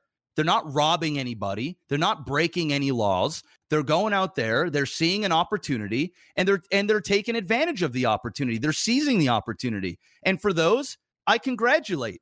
And they should they should keep flexing their mind like that. And, and those little those things will have you wanting to go and do more, especially in a time like 2020 where you got to go out there and get yours. As long as it's morally and ethically fine, then go out there and make your money. It's it's hard times out there. If you can find a creative way to go out there and give, you know, a lot of people don't talk about this either. You sell you you sell a PlayStation 5 for $1200. You know, some people just look at it as like, dude, you got fucking ripped off. But what happens when that person receives that PlayStation and the joy that it brings to them? And they don't care about the 1200 bucks. They're having a damn good time. They're a happy customer. They're extremely appreciative that they were actually able to go out and purchase one without having to wait the time. Well, you know, I think I think they'd feel the exact same way if they had, if the scalper hadn't been the one to have it and they just bought it from the store. Their feelings would be the same, but they'd also be seven hundred dollars richer. Of course, but you know what? It's it's more of being able to get the product and being able to use it. If they weren't willing to, I know for me, I'm just not willing to sit online and do all this other shit and fucking play jingles and whatever uh, and, and play and play. I just ain't ain't nobody got time for that. I also ain't got nobody got time for me to go and spend twelve hundred dollars on a PlayStation Five. I don't care if I make if I play it for a living or not, and I could write off the whole goddamn thing. I just ain't paying it. I just am not paying it under any circumstance. But if it was something else that I'm really into, then yeah, fuck yeah, I would do it. But just want to throw that out there. No, no, nobody's thinking about the people with extra money that hasn't that has joy for getting that console scalp. Nobody's thinking about the happiness that they got for buying it on eBay. The, the I don't think it's about buying it on eBay. It's the fact that they have one. well, yes, you know, it's, the fact, it's the fact that they got one. Sony's CEO Jim Ryan uh, has also, or no, not him specifically, but Sony uh, themselves is expected Oh, Jim Ryan obviously had a hand in it, and, uh, of course, but uh, is expected to be working on a new PSVR headset. Obviously, everyone would have assumed that that was going to be the case at some point. Uh, and we started seeing some patents and stuff, some pictures popping up about the new PSVR headset. Uh, it's so far from what we know, anyway, which isn't a hell of a lot, but we know enough to say that. And these are, again, none of this is shocking. It's just good to hear. It's lighter. So you're not going to have a stiff neck after you play five minutes of Resident Evil 7 holding up 15 pounds hanging off the front of your face. It's going to be lighter. It's also going to uh, likely, if I had to assume, higher resolution screens. If I had to take a guess, less screen door effect, maybe higher refresh rates to reduce those issues with the screens being so close to your eyeballs. Uh, and then, of course, other things like uh, uh, haptic feedback, which is one of Sony's big things right now with the the new uh, their new uh, PS5 controllers, where everything is like this surrounding haptic feedback. Now, I guess they're going to work it into their heads. I'm not entirely sure how the fuck they're going to do that. But you get a shot in the head and it's going to be like, wham! Fucking like send your head backwards. I don't know. However, that's what we know so far. Uh, we saw some some sketches and stuff. Like I said, um, uh, kind of like a blueprint, if you if you wanted to call it something like that. It obviously looks a lot smaller. It's not nearly as chunky as the current uh, PSVR. It's likely still a long ways away from coming out, uh, which is why you would have seen them, other than not wanting to have to make people turn around and buy another headset, making the PSVR compatible with PS5 in the interim uh, for titles that come out that are uh, that are VR compatible. This will come out in the uh, in the future, but the majority, uh, the majority, I think the majority of people would be happy with just it looking a little better, so higher resolution, but that's inevitable, and just not so fucking heavy. I think Mm. that's like the most people's takeaway with the PSVR is that in general, it's kind of a heavy fucking headset. Yeah, I played um Resident Evil 7 and I beat it one sitting. Bro, at the end of it, I had neck I had neck bulge muscles. I was looking like fucking Batista. But they were actually just dislocated They- vertebrae. yeah, it was just huge knots. Slip- they slip weren't it wasn't even I was like I was like that. I, I, I it got to the point where I had to recalibrate the VR so that I was sitting back like this, but I was actually in the game, you know? So like I'd be straight in the game, but my neck is up like this because it was so it was and it's so top heavy that my neck was brr. so I had to I had to go but and I had to go up like that just to be able to feel comfortable. It was fucked. Yeah, it's it's fucking heavy. It really is. Like they, uh, I I don't know what the solution to that would have been. Honestly, this, it's not like you can counterweight fucking a, a thing hanging off your face. You can only deal with that in so many ways. I, what I haven't seen uh, is you know how many wires is going to be hanging over the back of this thing. If it's going to be uh, reduced um, in terms of how much you're going to be having to dance around on the floor. I think that's the other problem for some people is that unless you have a really big fucking space and you've got something like the HTC Vive and you've got the full setup. You look like Neo in the fucking Matrix with like all the cable coming out the back of his fucking head. Like you, you've got like you've got to like tie it up so that it's not just dangling all over the place. And then it's like almost like you're vacuuming and you've got and you've got like the cable in one hand so that you don't run over it with the vacuum. It's like the same thing, except you don't want to trip and fall into your $5,000 television and bust your face open and fuck your headset up because you got a little too antsy playing Beat Saber. Uh, so yeah, that's uh, something else I couldn't quite see, but it might be in the documentation somewhere. But again, as you might expect, odds are there will be less cables involved at the end of the day. Ultimately, I think people would want it to be wireless completely, but that comes with a whole host of other problems and would probably run the cost through the fucking roof. So for now, less cables would be much appreciated. Uh, are we finally out the other side of the Sony news? We are. We are. And now we're on to some Square Enix news. A surprise to be certain for a lot of people, but well over a decade later, I think it's been 13 years, in fact. Uh, the World Ends With You is getting a follow up called Neo The World Ends With You, uh, which was announced by Square Enix and coming to the PlayStation 4 and the Nintendo Switch in the summer of 2021, which means probably the fall of 2021.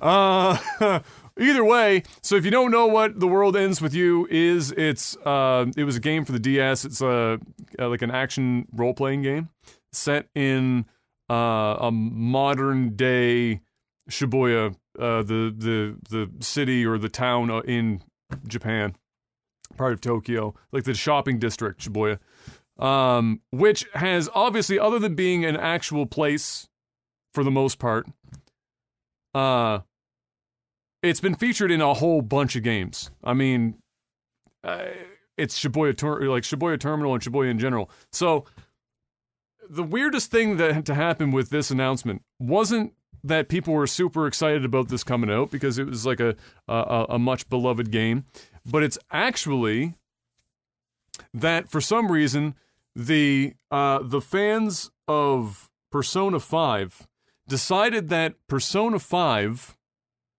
was the the creator of Shibuya in games. I don't know why they thought that was the case, but they did. And so it was trending largely because Persona 5 fans were crying over the fact that they thought this was copying Persona 5, when in reality, um, my God, you'd have to go back to like Jet Set Radio Future and maybe even earlier uh, where they were putting Shibuya in in video games, and so why they thought that it was suddenly like a game that came out a few years ago was the one that that started it all is fucking weird. Um, but either way, it's coming, and it looks a little bit like Jet Set Radio Future. Like if you want to know the art style of it, if you looked at it, uh, it's very kind of like comic booky, uh, cell shaded. Uh, the way they, they they show everything is very similar to uh, kind of a Jet Set Radio Future vibe. Um, so if you didn't play the original one and you're looking for it, this is it. Also know that this is kind of like Kingdom Hearts before Kingdom Hearts, like the original game, uh, or it's like uh, if you if you didn't want to say that, you could say it's like a spiritual sibling to Kingdom Hearts. Uh, Nomura is on the original as a producer and will be obviously part of this one as well. So if you're a big fan of of the acid trip fever dream that is uh, Nomura, great news. He's in for this one too. Uh, so it wouldn't it wouldn't surprise me if there was like some crossover between this and Kingdom Hearts, like they'll sprinkle in random shit from from Kingdom Hearts, like Easter eggs and stuff like that, uh, perhaps. But either way, yeah, Nomura probably also involved in this title to some major degree. Nomura's involved in everything at Square Enix right now, which m- I might lose sleep over at night, but that's okay for those of you who are looking forward to it, there you go. A lot of people were hype about it. Big uh, cult following back in the day for the DS. And then it made me remember how long ago it was that the DS was a thing. That's a long time. I remember, like, when you, I, I sometimes forget how many handheld Nintendo consoles we've had in like the last 20 years. Just a shitload a of fuck, like a shitload a of handheld consoles. Uh, and so thinking of the DS, I was like, holy fuck, blast from the past. DS was pretty good. What was your, uh, you had, I think you had every one of them. Which was yeah, your, what, which was, wait, you probably still do now for sure for now, uh, or at this point, but what was your favorite Nintendo handheld that came out? What was the one that you, that you, re- that resonated with you the most? I mean, I think the, the greatest handheld ever made for Nintendo has been the 3DS but it isn't the one that I played the most. The one that I actually played the most out of any of them was actually Game Boy Color. That's like the one that I spent the most time as a kid. But I think in terms of an actual product and the technology and the the library, I mean just everything, the 3DS, they just fucking mm. they that was just a grand slam. I mean, the 3DS is like is like even if you include consoles, consoles is in like the top five all time. Yeah, arguably, if you want to get spicy, top three. Really, if you wanted yeah. to get with it, I think the 3DS outdoes arguably every other Nintendo console. Yeah. Um, even though I didn't like, I wasn't like a big 3D. I owned one. I didn't play a lot of the games, but if you look at the library and oh. just the lifespan of that of that con, uh, of that it's handheld. Crazy. It's crazy. Fuck. So yeah, yeah for sure. I, I, think personally though, even though I never owned it, I think the one that I liked the most was the SP. It didn't have oh, a super long. Awesome. It didn't have a super long lifespan, but the screen looked great. The the the clamshell um i think it's like the the zero zero i think it's zero zero one models i think there was like a, a there's a zero there's a one zero one model and a zero zero one model i think it's the zero zero one model that is the one that has the backlit top screen yeah that is and those those things still go for good speaking of yard sales you go to yard sales people are giving those things away for like three bucks five bucks they're selling for like a hundred dollars all day on on ebay like and they're amazing they hold up like god tier. I'm with you. I'm actually I would say the SP is for me the SP is actually even I even better than the way better than the Game Boy Color. Yeah. But the 3DS trumps it, but I forgot about the SP. That's a good yeah. one. Yeah, I think the SP for me. I never ended up owning one, but I remember you owned one when we were growing up. You had one. Mm-hmm. Um, not a lot of people owned the S. Like it was like one of those ones that like everyone skipped over uh, for some reason. It was like it didn't quite sell enough people on it, but I thought it was great. The design was great. The screen looked fucking awesome. Uh, the clamshell design was dope. That inevitably like, gave way to the 3DS design of the clamshell. Uh, but it was smaller, obviously, than the 3DS. Like it was, it was, Yeah. it was sturdy too. You drop that bitch, and like yeah, it would you know fucking dent it up a little, scratch it up, but oh, it was, tank. Fuck. Oh, oh yeah. yeah. tank. Um. Oh, and also related. Yes. Okay. So also related to um to Square Enix. Square Enix themselves came out and said that, uh, or they announced that they are working towards a permanent work from home policy that will apply to in the next month. Uh, they estimate excuse me, eighty percent of their workforce will be working from home and have the ability to work from home on a permanent basis moving forward within a month's time. Um, I like it. I like it because I think it makes sense, and it makes sense. I think for for for a lot of obviously industries that are computer based at this point, especially if you're in a country like Japan where internet is like flows like water. Yeah. it's like like it's kind of whatever. Um, Like, our our internet uh, is depends on where you live may or may not flow like water uh but yeah it, it i think that that's in an ideal world and i think we're going there anyway it's just that the pandemic accelerated the fuck 100%. Yeah. out of it um i think my hope is i doubt it is because it's the north american mindset for the workforce but my hope is that it would result in understanding that people don't need to necessarily work eight hour days to accomplish what the employer thinks in an office space needs to be done in an eight hour day, and that just having them be there for eight hours doesn't actually result in more work getting done overall.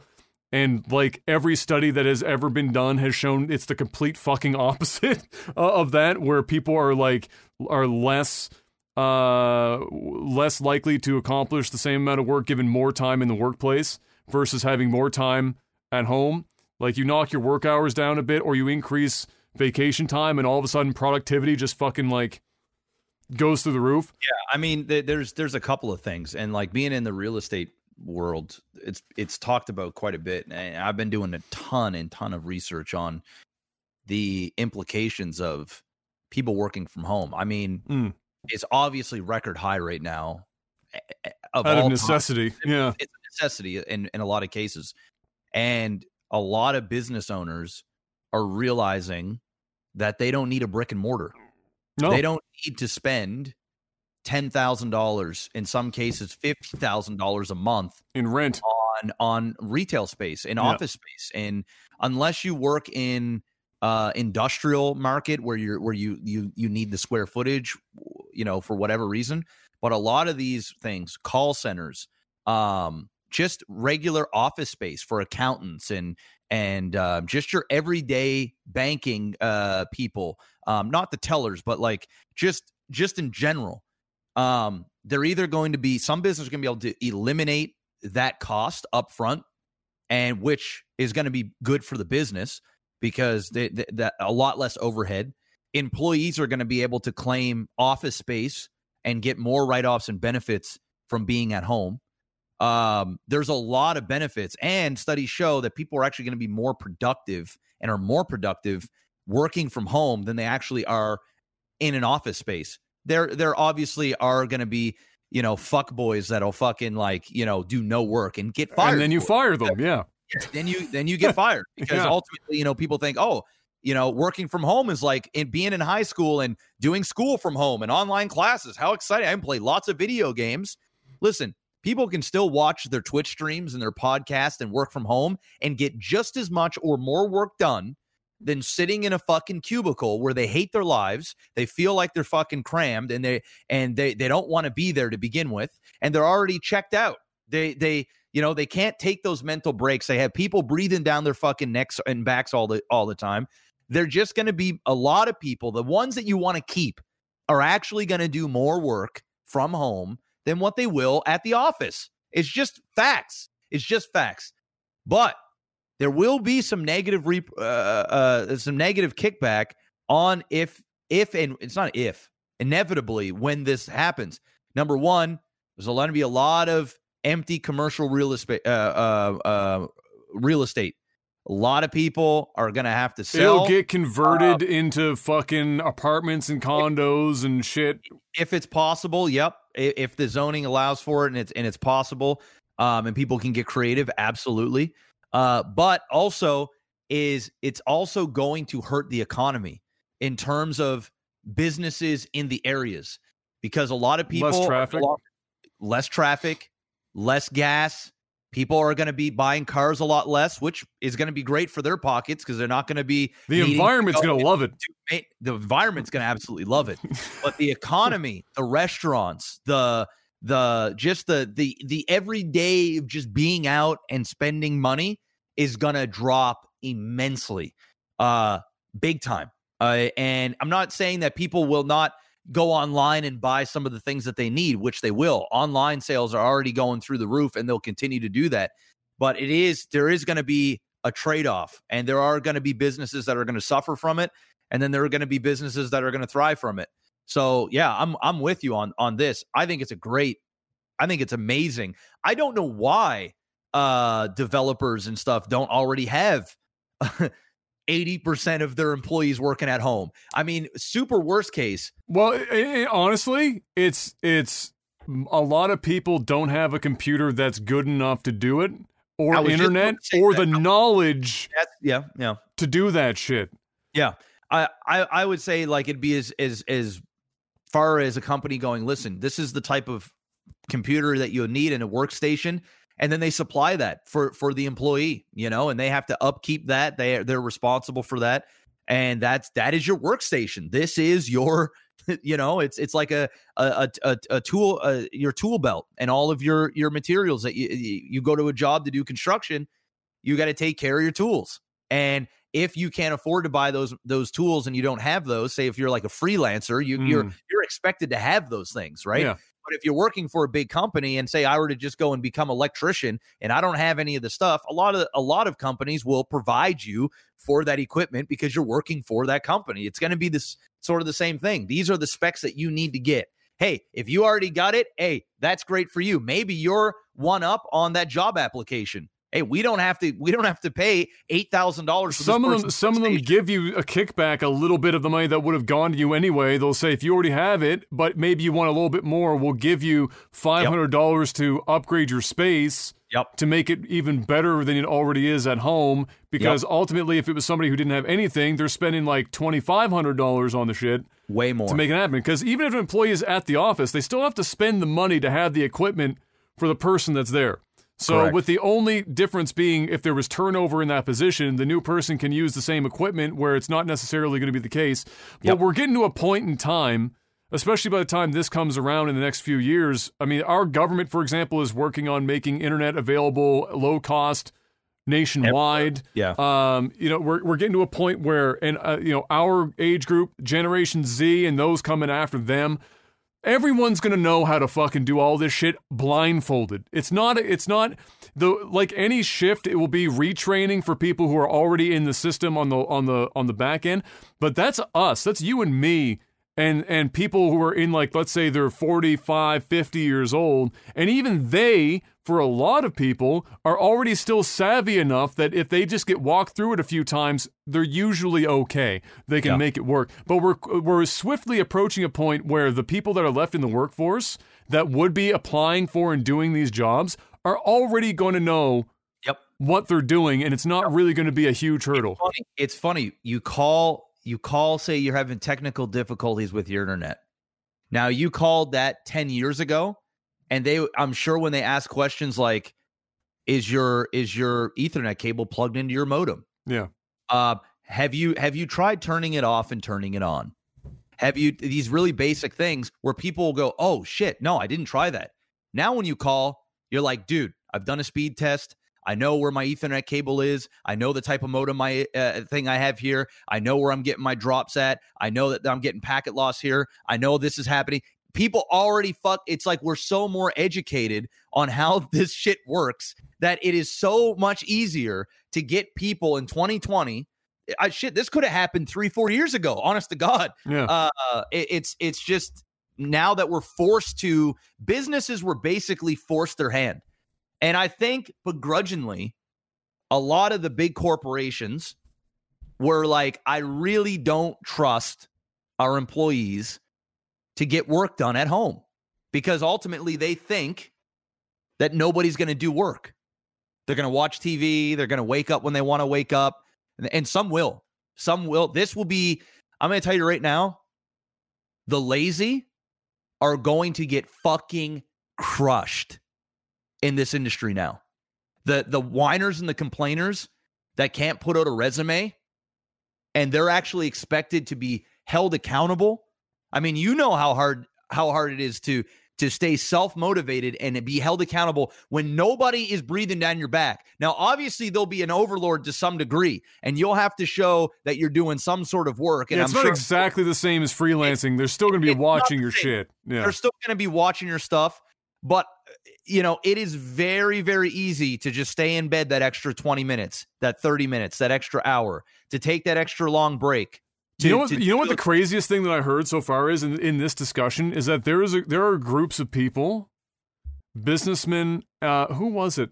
Fuck, who was it that specifically said this? Chat might know, but they they said that with the advent of work from home being so big and not having to drive to work and the extra time saved driving to work, that there should be a tax on working from home on the people that work from home. And I just sat and I I stopped. Well, I read that headline and I went. I saw that too i saw that on twitter i think yeah, uh, yeah. I, well, I, I commented on it. I said, "What kind of fucking up your ass millionaire came up with that idea? Because you know it's a rich fuck who is well well to do beyond imagination that somehow in their sick fucking weird world would think that just because somebody no longer has to sit in an hour and a half to two hours plus of traffic every day, that we they should be taxed for staying at home." How fucking crazy they're crazy of They're a crazy. fucking concept is the that? employee should be benefiting from being at home less gas maybe no car less eating out less less of everything and more of actually just getting the work done. Less noise less staying in traffic for an hour or two and literally wasting two three hours of your day six seven days a week or five days a week depending on what you're working.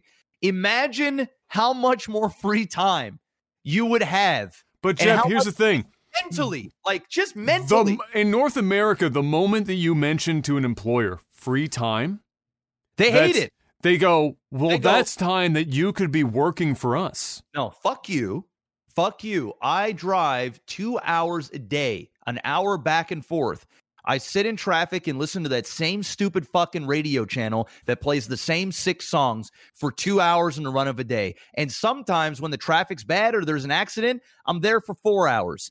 And you mean to tell me that I can't, that you got a problem with me having an extra two, three, sometimes four hours of family time, of me time, of maybe getting in shape and working out, maybe sleeping that extra hour in the morning so I don't have to get up at 5 a.m. to make it to this shit fucking job.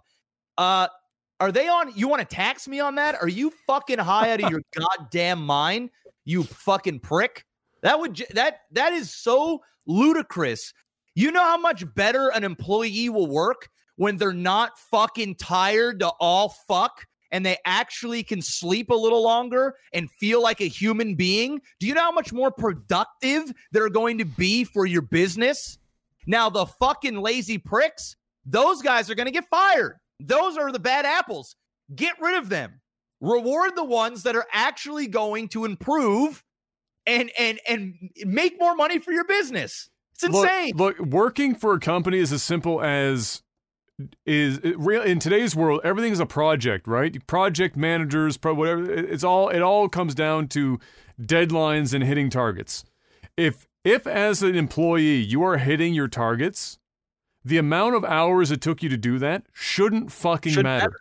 Shouldn't matter. You are being paid to do your job well. If you're doing your job well and you could do it in four hours instead of eight hours for somebody else sitting in a, in a in a fucking office, Yep. great, Yep. You did your work. That doesn't mean that the company gets to slap an extra four hours of work on your plate just because you were efficient and good at your job. But that's the North American fucking mentality. It's the same reason why over here, when you get a job, it's like, how much vacation time do we get? Two weeks, if you're lucky. And you've got to schedule those fucking vacation days like six months in fucking advance because everyone wants the same vacation time. And Yep. it's two fucking weeks. How abysmal is two weeks of vacation time? And then you work for like, you, what is the, usually if you work for a company, it's like five to 10 years, including the government in some instances, to get your extra week of fucking pay of vacation time. Don't miss it at all, bro. It's insane. It's the corporate. I hear like I and this is not a slight on our European friends, but I you know the Brits, you know the tea drinkers in chat right now, Shady and Foxy, my my lovely mods. I hear them sometimes complain about work and, and like how crazy it is, and it's not that work can get crazy, but then they're like, "Yeah, I just took, I'm just taking next week off," and I'm like, "What do you mean? It's like June. What do you mean you're taking a week off? You only have to. How much vacation time do you have?" And then I remember they're in Europe, where vacation time flows like fucking honey, and it's just like the easiest. You get you start with like fucking twice as much vacation time and you can get even more down the road. And they have like as much or more mandatory vacation times from fed, like from federal on down. And they get fucking maternity leave that's like 10 times better than what we do and paternity leave all the same. It's like the easy it's like a fucking like wildly different 25 to okay well somebody one saying 25 one saying 33 days a year standard bro. I don't even. I couldn't even imagine taking 33 days off in a year. Holy shit. That's a lot of that's a lot of time. How many days is that in, a, in the run of a in the run of a month? We just divide it by what? It's like You got 12 And- months. You're taking almost two like two extra days off a month, not including weekends. not including the time you already the days you already have off.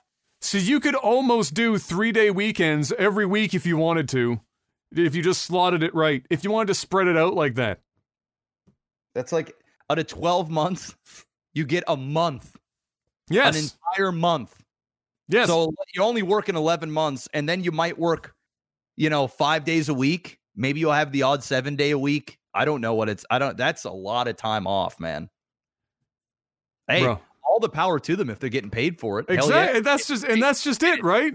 get it. Sick days, more Get it. sick days, more everything. And then over here, it's like it's like You're just like, I want a sick day. I'm it's like gonna- you're you're it's like you're you're sick. Too bad. Come to work. Infect the rest of the workforce. It doesn't matter.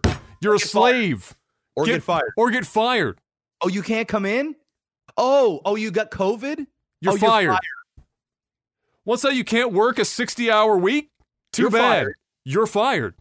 It's the, the mentality of North American like business and, and, and employment is so fucking toxic and archaic and shit that it's beyond measure. And is exactly why, even though uh, this year I'm gonna make like probably 20 grand less than I did last year, not COVID not uh, withstanding, I couldn't fucking care less. There is no money in the world short of me being homeless that I'm going to go to work to have somebody who I'm probably more intelligent than tell me when I can take time, how to do my job, and how to live my life. It's just I'll not going to do it. happen. I'll never do it again. It's literally not going to happen. Yeah. No. If I can avoid it, and thank God my community continues to, to perpetuate my ability to do so, I will literally never go back to that shit if I can avoid it. It's nuts. It's fucking crazy, and I hope we eventually learn. It's it, it's it's it's just it boggles the mind. It's like we came from Europe originally. Europe has already figured all this shit out, like I don't know, fucking fifty years ago. But we are doomed to repeat the same mistakes for no reason. Well, there, actually, there is a reason. The reason is that it allows our companies to make even more money at the top. That's why it happens. Because it makes it makes a handful of people at the top of the food chain more money by slave labor. That's basically all it is. The the only the only negative implication that I that I really see besides the economy obviously I mean people are going to spend their money one way or another, right? So, you know, the money's going to go out some way.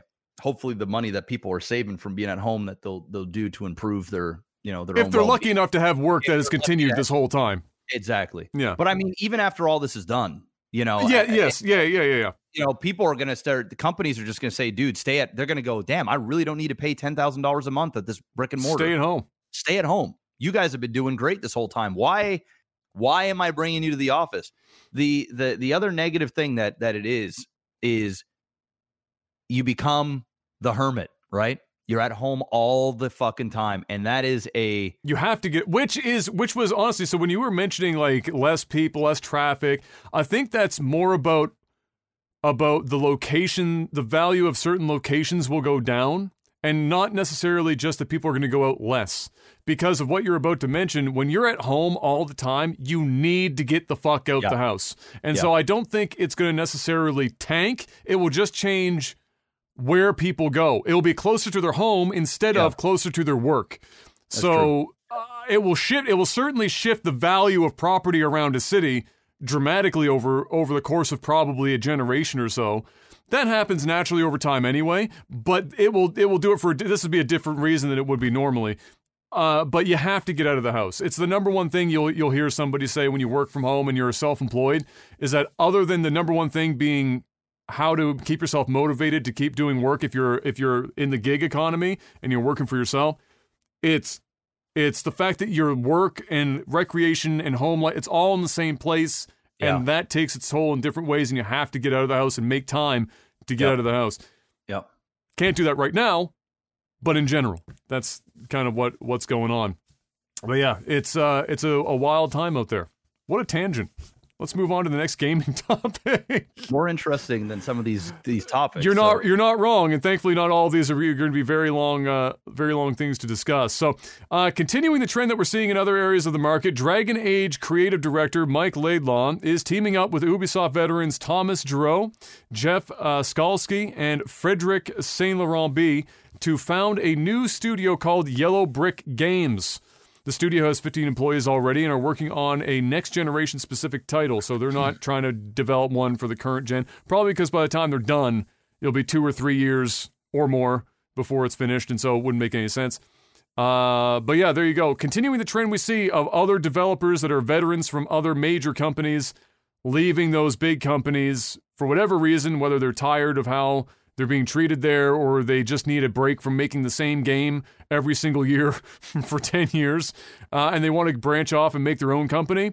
We're seeing it obviously with uh, the one we talked about the most here, the Blizzard employees. A lot of them are doing the same uh, same thing. There's what three different companies made up of Blizzard employees at this point. Like there's just, there's more than a few. So uh, I would I would suspect you're going to see even more of that happening as time goes on. Um, and it and it's a weird way of like uh, of not not pressing the reset button on the games industry, but like a soft reset, if you would, where smaller companies with really skilled individuals are looking to be passionate about games again because they lost it when they were working for the big box guys, and you'll start to see. I think the quality we're gonna. I think we're gonna get close to like in about five years from now. We're gonna have another 1997, 1998 back to back greatest video game release schedule of like the fucking world coming up in about that time because all these companies are coming out. They're all veterans of games that we all like. We know are are amazing games, and so the odds of, of us hitting that next golden era that I hope so. that pocket about four or five years away. That's what I'm we saying. We need it. We need it. We do.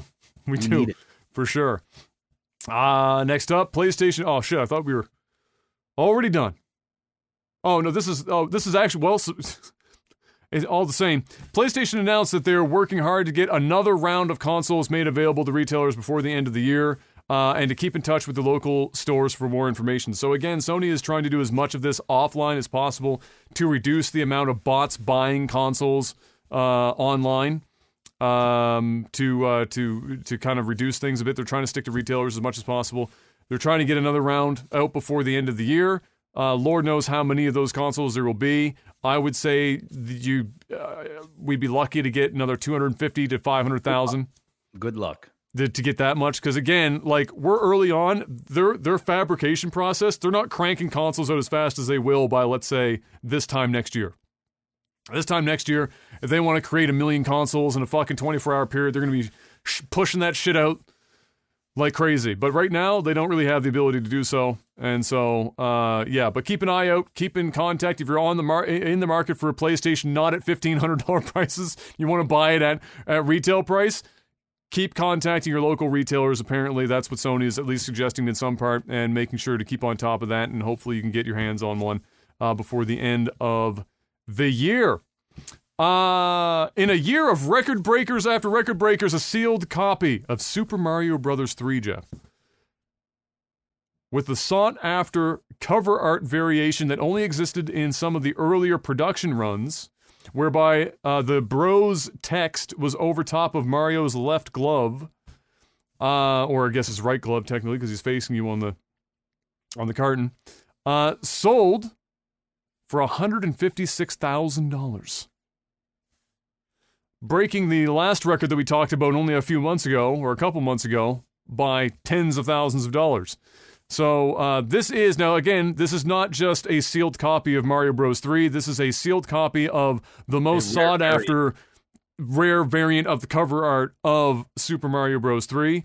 And so it stands to reason that it would go for a substantial amount of money in that regard. I'm not gonna lie, man.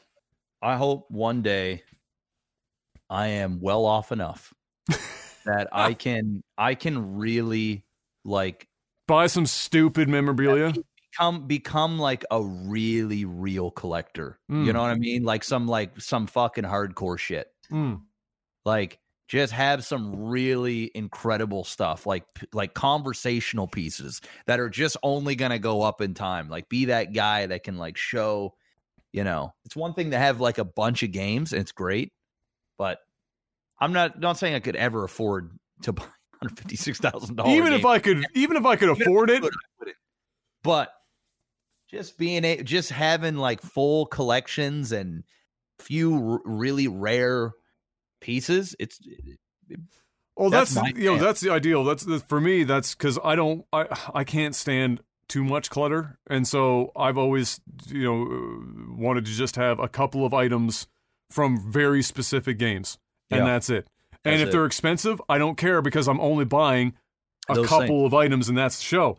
So yeah, now again, even if I could afford it, 156 grand, suck my dick. I don't, I don't care about Mario that much. I don't care about anything that much really. 156 thousand dollars would be very few things. Very few things. That is a short list, to say the least. Yeah. Uh, in the same auction, however, uh, as a footnote here, a, a sealed copy of Pokemon Red sold for eighty-four thousand dollars. Dude, if only. If only we knew.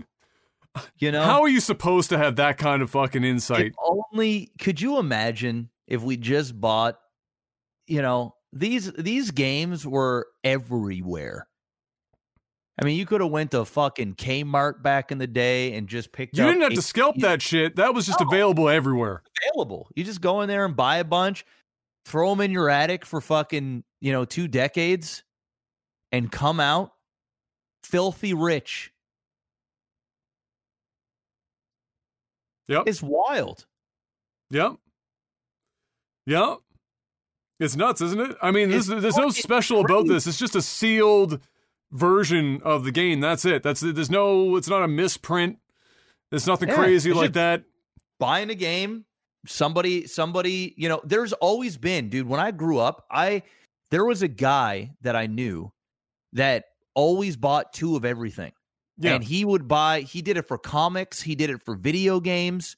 And I think it was because his dad did the same thing growing up or whatever. And they would buy one to play or to use, and then they bought another one to box and put away. I can't imagine the amount of shit that this guy has if he continued to keep doing that throughout the years. I, I imagine I, the cost of storing that shit. Yeah, I know. Like it's it's one thing for like a copy of fucking Pokemon Red or like Mario Bros. Three. It's not that big of a thing. But if you're like going out of your way to be buying two of damn near everything, like you're making Noah's Ark for fucking video games, shit's gonna get very real very quick. I mean, Jeff Gerstmann did does similar to that, and he stores. He's got like he's got some rare fucking shit because obviously where he's been in the industry for so long, he's got mountains of the stuff. But I mean, he's got like his garage is basically just Tupperware containers full full of games of games Uh, Uh, sealed. uh, just sealed. uh, and you know, some of it, obviously, you know, the thing is, some of it worth a lot of money, some of it worth less than what you paid for originally. And the secret is, you'll never fucking know. That's it. Because if you're if you're looking at it, you know, if I was old enough to have even had that thought when Pokemon Red was out, and I thought to myself, you know, this could be worth a lot of money in the future. Let's buy five of these bad boys, put them away.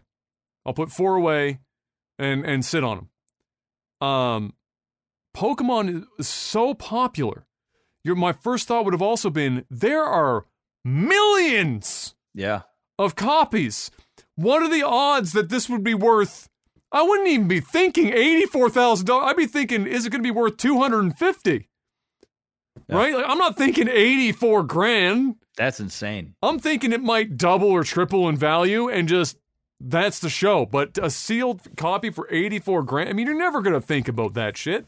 Fucking wild, man. It makes me want to like. It makes me want to buy, and then I ask my, I tell myself, well, if I buy the new stuff, right? Say I went and bought fucking Final Fantasy 16 sealed, and I just threw it in a fucking bin somewhere. Chances are the shit's gonna go down in fucking price. You know what I mean? Like even 20 years from now, You'll never know. You just ne- you just never know. You'll never That's fucking know. You just never fucking know. Like, think of some of the obscure shit that you have that out of box is worth three hundred bucks. yeah. and like nobody's sitting there thinking that's going to be and some of it was vaporware Yeah. some of it was literally when it came out nobody gave a fuck and now because nobody gave a fuck all of a sudden Exactly. Because there's only so many copies around. like how many copies like it. like cheetah man like the Yeah. shittiest game like one of the shittiest games ever made Yeah, that shit's worth a lot. there's only like a handful of them in the wild and they're worth a shitload of money right it's um it's fucking wild and so that and that's the secret you'll never know and so it's a gamble one way or the other and it's a long haul gamble because you're sitting on that for two decades you're not you're not Well, sitting you on better it put it away and forget it exists. yep Go on with your life. yep fuck dude 84 Wild. grand for pokemon red Crazy. That one surprises me more than the, the mario one Yeah. honestly Yeah. like super mario bros 3 wouldn't have been nearly as many copies as pokemon red yeah. 84 grand for a bone stock version of, of fucking Pokemon Red makes no sense to me at all. I, I can't, and the only reason I can think of it went for that much is because the cards are selling for crazy right now. Yeah. Just Pokemon in general is just going wild. Yeah. Yeah. That's all I can think of. Uh, in one of the, speaking of collectible cards, Jeff, and I, I am almost positive I'm going to get on, on this for sure. In one of the greatest crossover ideas ever, Magic the Gathering has a limited edition run coming of cards that feature the artworks of Bob Ross. Oh boy. So, you know how there's like land cards and shit like that? What better artwork to have on your land cards than Bob fucking Ross art? Bro, what you need to do is you need to go out there and buy five of those sealed Yes. and and walk away for 20 years. yes. That's That- that That's that's a pretty safe bet. that's dope. That's That dope. pretty dope. That's a That great idea. Whoever thought of that needs a raise. That is a fire idea, to say the least. Um, and then next up, I had to get this in because the man's a legend, Jeb. Okay. When you say the name Gun Run, what do you fucking think of? What's the first thing that comes to mind when you hear Gun Run? Pioneer. Fuck. I That's think the first word. Pioneer's a good one. I think of Savior. mind. That Mm. man was the one man. It didn't matter for like a decade. If something was wrong on Twitch, Gun, Mm. or, or I think even just the TV for a time, Gun Run was the dude that you that anyone say, "Where's Gun Run?" He'll he'll know how he'll know what to do. He can fix it. He'll make it happen. And damn it, you'd like Adam. He'd show up at all hours of the fucking day, and he would do whatever the hell it was and fix it in like no time flat. He was the only reason I'm concerned from a technical perspective that Twitch made it out of its fucking like dark ages. It's the Yeah. only he's he's the man. He's the man. So he left a couple years ago. He was one of the guys that left uh, in one of the waves a few years back. Uh, and you know he's been kind of like he's enjoying his Twitch money a bit as he should. He created the the IRL backpack uh, stuff that a lot of people are using now, which was super dope. That was a great idea. Again, pioneer. The man, the man has got a brain up there.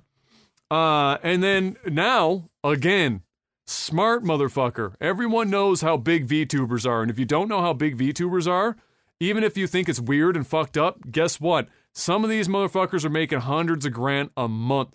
These VTubers are making more than uh, than most of the streamers you know are likely to ever make because of the market. This is like some K-pop type shit. This is like you you get into a into a, a talent agency and then you you do well and you just make fucking boatloads of money. Gunrun sees this shit. So what does he do? He comes out the woodwork a couple days ago and he says, "Hey guys, my next project going to be with VTubers." Everyone was like, you know, spamming anime shit in the fucking Twitter feed and whatnot. Boom. What does he do? Yesterday comes out with that. V uh, Shoujo is the name of the company. VShojo. It's a talent agency and management firm for VTubers, and they already have a stable of I think five or six of these uh, VTubers, and uh, and he's running with that. And let me tell you, Gunrun made a lot of money at Twitch. He's probably about to make a lot more money doing what he's about to He's do, printing money. printing it, bro, printing it. Uh, so they got a video up on that. It's VShojo official on Twitter if you want to check it out. Uh, I wish Gunrun nothing but the best. That man is one of the OGs. He's one of the realest motherfuckers around. Um, you know, the two guys that I immediately think of, uh, there's three really I can think of off the top of my head. When I think of Twitch in the early days and in my career, it was Gun Run, it was Kevin Lin, uh, and uh, and it was um, uh, oh, I I should have started with his name, Jordan. Thank you, Jordan Taylor. Tate Tate Tate Soma. It's the three. Soma. Soma. Jesus, I'm I'm like day nine. I'm calling I'm like Nova Starcraft right now. Um, those Soma. those are like the the the holy trinity for me. Um, for sure. And Kevin Lin, as we talked about last week, I think we talked we did talk about that last week, didn't we? Mm-hmm. Yeah, Kevin Lin left. Um, that's like the la- That's the last. Kevin Lin was really and truly the last of the OG. I mean, he was literally a co-founder of Twitch and Justin TV, and um, and uh, I mean, you and I specifically, Jeff, had a lot of personal interactions with Kevin Lin early Yep. on. Yep. Uh, and another one of those like down to earth, what community first, um, brilliant uh, guys that that definitely laid the foundation for what Twitch would then uh, basically burn at the stake publicly for the last five years. Um, and now Gunrun is going to go make filthy anime money with big anime titties, and I'm all there for it. I'm there for it. It's not my cup of tea, but go for I it. know I don't watch VTubers, but bro, there's so much What money in it. You had to be crazy. They just It's the same as a streamer, except it, except you have rigging on like you would in in CG, Mhm. and you pay an artist usually exorbitant amounts of money to draw a custom character for you, like you were an anime character. They're all Mhm. they're basically all women. There was probably a couple of guys, uh, and then instead of you on webcam, it's that your your anime character is that, and you play that persona oh. as a character Do you, And now, it's do you, Are you playing video games while Yes. doing this, or is it? Oh, or okay. any it's all the same streamer shit so like there's there would be like i'm sure there would be like irl quote unquote type content video game content music content whatever the fuck else it's all it's all the same shit except they just have this rig on some of them spend a lot of money on good rigs so that the animations are actually fucking impressive honestly and it's just like why it's that and okay. and so you're playing a character you're not necessarily just playing yourself Are you using your normal voice, or you're like acting and like? i would doing- assume depending on your voice And are, can some- you be English, or does it have to be? They're English. There are English ones. There are all languages.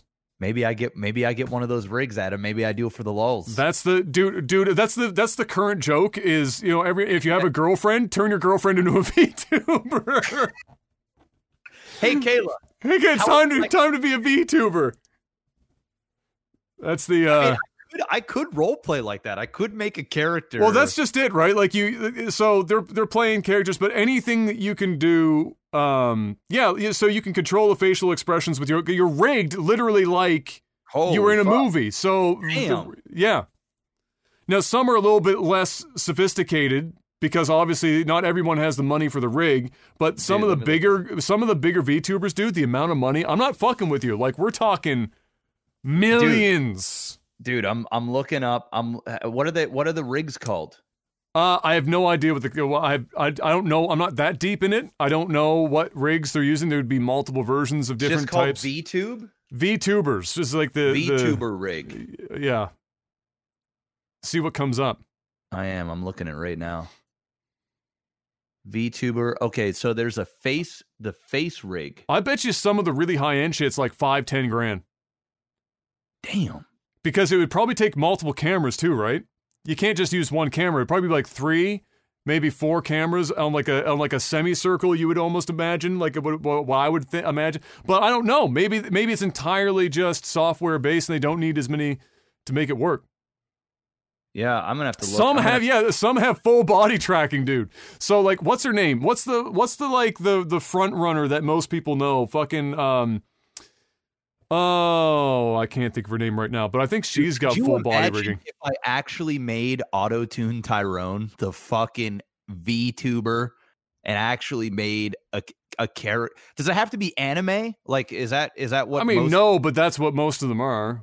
Okay, and you, they probably want to see like an anime with big titties and fucking, you know, they probably want to do all that shit. But could you imagine if I legitimately made Auto Tune Tyrone? Oh my god, that Yeah. is incredible! You seeing it now? Yeah, It's wild, isn't it? Oh, there you go. Project Melody's model, for example. So Project Melody is probably one of the more more well known right now. Project Melody, if you look that up, uh, her model alone. So the the model that is shown, not the rig, I don't think, but just actually the art and the model is like five grand. She's actually she actually has like she's a, a bit of controversy right now because the artist is trying to extort her for like a bunch more money for than what they agreed on. But yeah. Oh yeah, you probably run into some of that stuff. You got to make sure that like you're paying your artist right and you're getting the bio. Well, the right? contract has to be real fucking specific, right? Damn, dude, I'm gonna look into this, guys. Maybe for if it's if it's a if I could get a good a decent rig for a thousand bucks, I'd probably do it for the lulls and like just do like a a one. Like, Like- remember, yeah. So remember back when there was some streamers that had like you know dog faces and other Yes. random shit. Imagine that, but more expensive. And that's the idea. It's interesting. Maybe I And, become a uh, Yeah. on the side, make some of that VTube dollars. It uh it's big. So so Gunrun saw that and said, "Oh, this is I mean, because it's it's so Asian oriented in terms of like the styling and everything. This is like a market where you where you go at it like you're a pop star, right? Like you're a fucking K-pop star. So there's a talent agency. Gunrun's like, "I'm in. I'm the guy. I'm putting together the fucking A team of VTuber management. We're making it work." Wow. Uh, but yeah, they uh, they they are doing very well for themselves right now, to say the least. That's that market, dude. In probably the next ten years, is going to be worth just a fucking assload of money. Wow, dude, I'm looking at I'm looking at some of these. They are they look like straight up Pixar movies. Yeah, dude, it's crazy. It's crazy. So you need like a special type of camera I, like I imagine you. I imagine you're probably not going to get away with a C920, but I have no idea what. And again, it could be rig specific. I don't know. Like it could be different for different things. That is insane, dude. Guys, I'm going to post a link here in the chat. Take a look at this video. Like you can um That's so crazy in real time. And it's a you Yeah, uh, there was one. Uh, I don't know how to pronounce this. Gawr Gura uh, is the first VTuber uh, VTuber on Hololive, which I think is a talent agency of some kind, as well as a platform of some kind. I can't remember now. I'm not that again. I'm not that deep into it. They got a million subs. A million subs. Where at? Hololive. that's crazy. So yeah. Shit is uh is wild. Oh, the Kinect does the skeleton tracking. Oh, bro, it's a good thing I still have my Kinect. I Bro, kept my Adam. Kinect for all these years. VTuber Adam, Br- Adam, we Incoming. Should, we, should both, we should both get th- we should both get this rig, bro. Bro, we, I one, we got to at least do one podcast for the walls as our VTubed animated characters. Come on, that Patreon number is gonna have to go up an awful lot before I'm spending fucking all that money on a VTuber. bro. do you can you imagine how fucking funny that shit would be if we did a podcast as our little VTube characters? that would be fucking. It'd be cringe, but it'd be fucking hilarious. the same- as fuck, but it'd be funny shit. It'd be fucking funny as shit, dude. Uh, I, I my brain is moving right now because I might actually get one of these and get my auto tune Tyrone character made. Bro, do you, do you chat? Do you know you can use the the Kinect for everything, like the face rigging and everything, or is it just for like body tracking? Because if it's if it's everything, then I mean, I I've already got a Kinect. I mean, I'm- I'm, not I'm- sure how much I would care about the full body. I guess No, just like, the just the just the upper, like the the I shoulders and the. like shoulder, yeah, like shoulders and up. You know, maybe maybe arms. You know, to kind of add to it. Yeah, I, I I I have no idea, but I, I'm gonna I'm gonna say I'm gonna say for most you're gonna need like a, a I, I I really I don't know. I'd have to look into it. I'm probably not gonna to do think- that shit. think, bro. It's it's one of those things where we'd have to think. Yeah. Anyway. That's not. Anyway, It's probably whatever you're thinking. It's probably not worth the time and energy. dude, I I have no problem at all spending a grand or two to fucking do this shit because it's it'll be fucking hilarious for the stream. Ugh. I mean, absolutely, it would just pay for itself. Holy shit! I mean, just the lulls alone, having a, a like, and I'm not talking no cheap ass one because that just looks fucking dumb. But you have like a really crazy looking shit. Ah, oh, Lil sending me DMs and shit on Discord now. Oh God. Okay. Let me see what this is about. Yeah. Anyway, while Adam is doing that, guys, patreon.com oh slash lag TV. Go on, go on over there, throw money at the screen so that Adam and I can potentially go and uh, get ourselves a uh, Weeboo machine and turn ourselves into your favorite uh, fictional character. Bro, I'm gonna give myself the most luxurious head of hair. There you I'm, go. I'm just gonna have like Michael Bolton in the '80s. There you just go. this glorious mane of hair.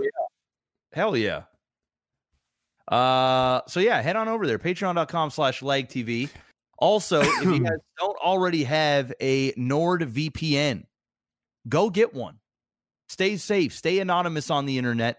Uh, use uh promo code OTT gets 68% off, and you get a bonus month. Plus, they give you a special little holiday gift um over the next little while. So get that while the good is getting, whatever that means. And uh, you can use up to six simultaneous devices. It's perfect for masking your IP so that you can get past region block content, watch different versions of Netflix, et cetera, et cetera. Um, and of course, staying anonymous so that people uh, don't know your IP information, especially when you're out in public, when you're using public Wi Fi and, and stuff like that. Um, you uh, stay safe. So, use promo code OTT and uh, yeah, head on over there, nordvpn.com slash OTT.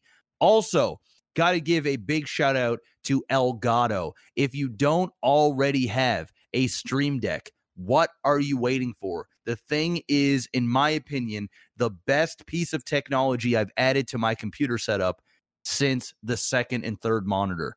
I you don't even know you needed it until you got it. And that's exactly how I felt about when I got an extra monitor. This thing does so much. You can have a button for virtually anything related to your PC. You want a button to shut it down? You can. You want a button there to see your CPU usage? You got it. You want uh, hotkeys for your new World of Warcraft expansion for all your different spells?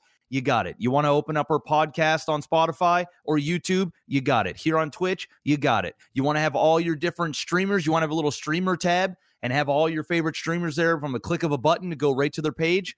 You got it. You want to open up your Spotify playlist? It's there. You want to use it to control your Elgato lighting? You got that. You can virtually do anything with this. It is called the Stream Deck, but you do not need to be a streamer to get the most out of this. It is for virtually anybody that uses a computer. Think of it as a big macro hotkey hub um and and that's that's what it does so go and check it out you can get them in mini regular size and xl the perfect christmas gift head on over there and pick one up. In my opinion it's their best product and they've got a ton of good products but this thing i mean even after our sponsorship is done hopefully it goes on for a lot longer but even after it's done i'm still using my stream deck. It's a big part of uh my pc setup so that's my plug for them. It's time for movies and tv The holidays are somewhat saved, Mr. Black, because Charlie Brown, the Thanksgiving and Christmas specials, which originally we discussed on the podcast a while ago, uh, Apple had bought them out for streaming exclusively on their streaming platform, to which everyone in the world of North America, anyway, that would know about and watch Charlie Brown every year for fucking, I don't know, 70 years, was like, hold up, that's been on public cable for literally three different generations now, and you're gonna lock that shit behind fucking Apple streaming services? That's a dick move, Apple, even for you.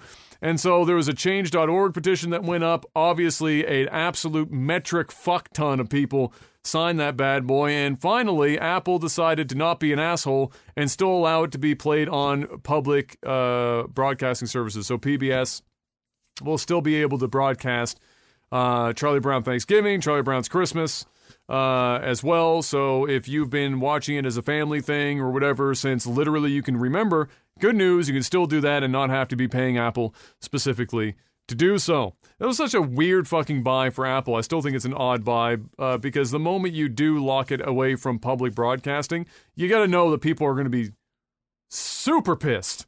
Uh, that you've done. Charlie Brown is like one of those things that you, if it's not on TV, something is wrong with the world. Mm. And so to take that shit off is crazy. But thankfully, they're at least partially, at least for PBS, for specific dates and times, putting it back on uh, for your viewing pleasure. Uh, next up, Wonder Woman, and we I think we discussed this to a certain degree already at some point, but Wonder Woman 1984 to hit theaters and HBO Max on the same day. Uh, this is no rental. It's not like Mulan where you get it like your your HBO Max and you're paying thirty bucks. It's you got HBO Max, you got Wonder Woman 1984, uh, and it uh, will go to the theaters at the same time, both on Christmas Day of this year. And so, last week.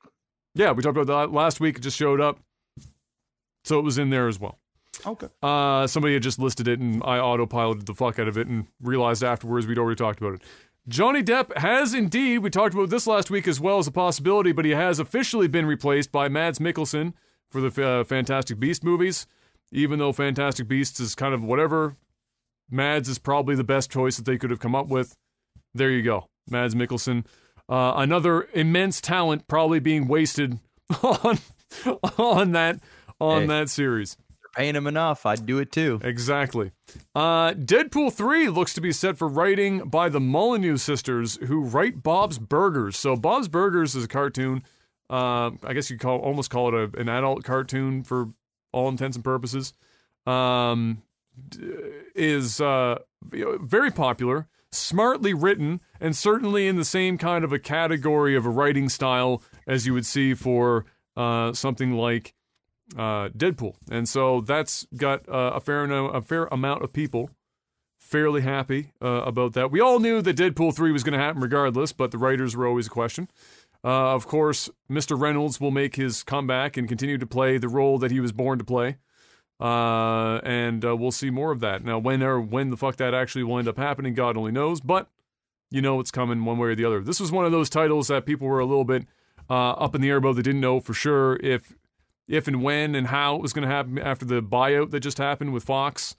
Uh, but uh, but there's your answer. The Molyneux sisters are getting in on it, uh, and uh, we'll see how they handle the uh, the writing when it comes up. I'm sure they'll do a fine job. Because honestly, Ryan Reynolds carries like 90% of the movies anyway. His delivery is is what makes Deadpool Deadpool. So as long as the writing isn't completely useless, I'm sure it will be just fine.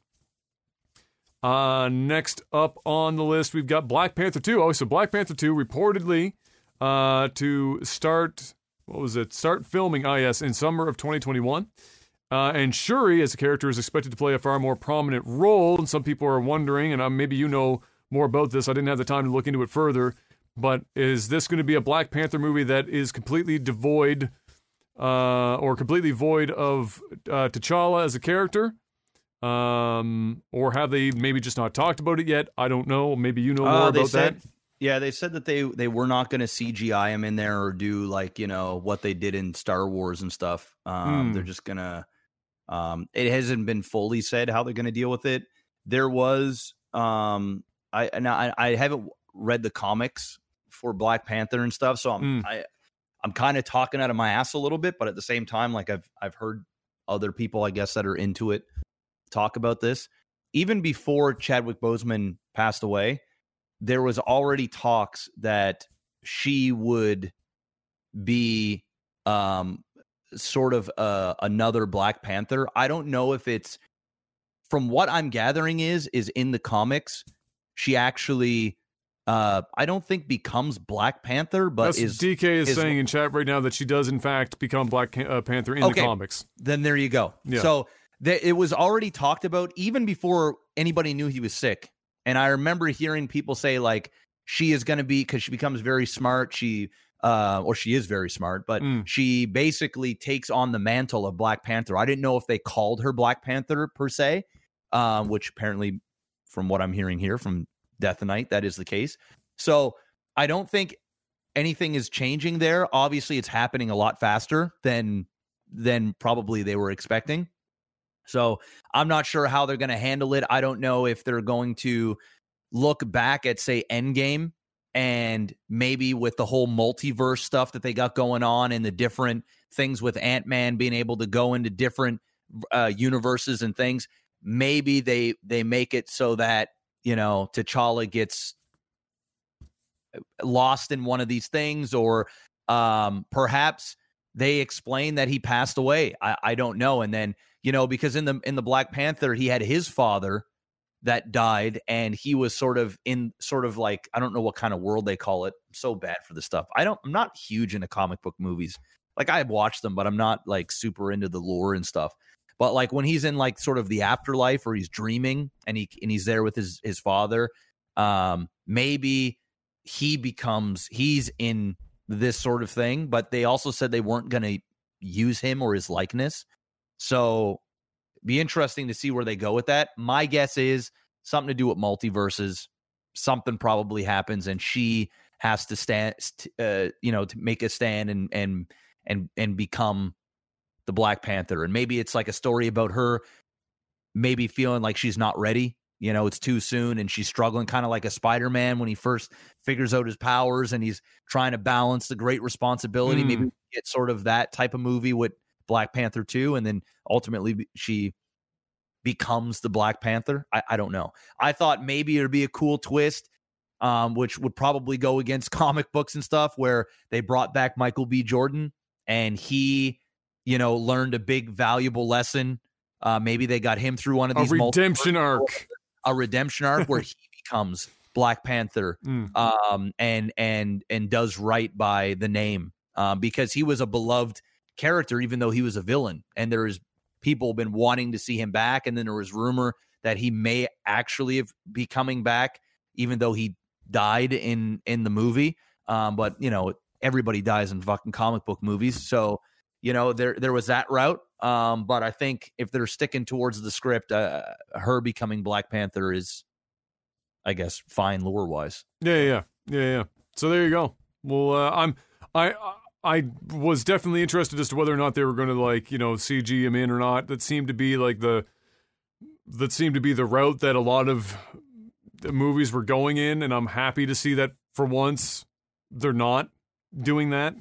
Um, you know, I appreciate why in some movies they they want to do that uh, for sure, but at the same time, sometimes it just feels it just feels weird sometimes because you know the actor's already gone, but they're still you know uh, cashing in on on the their likeness and and uh the, But a lot of that is in the contracts too. Like, they Oh, yeah, they signed that ahead. Yeah, Oh, they oh, 100%. this. Yeah, yeah. And I'm not saying they're. money to not. I'm yeah. not saying that it's like you know they're being shady about it. It's just like a weird thing to go in knowing that they're not there, and sometimes it makes sense, and sometimes, like for example, with Star Wars, I was I I wasn't against um you know Leia being brought back in that regard, uh, but uh, what's his name? The guy. Uh, uh, what was he? A, a commander or whatever? Uh, what? Yeah, I, beginning of the movie. The I- um, shit. What is the I know who actor's name? I know who you're talking about. I know who you're Fuck. talking about.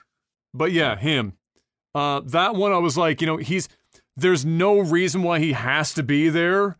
Yeah. Um, and that one felt Tarkov. That was or, or Tar- Tarkov Tarkin.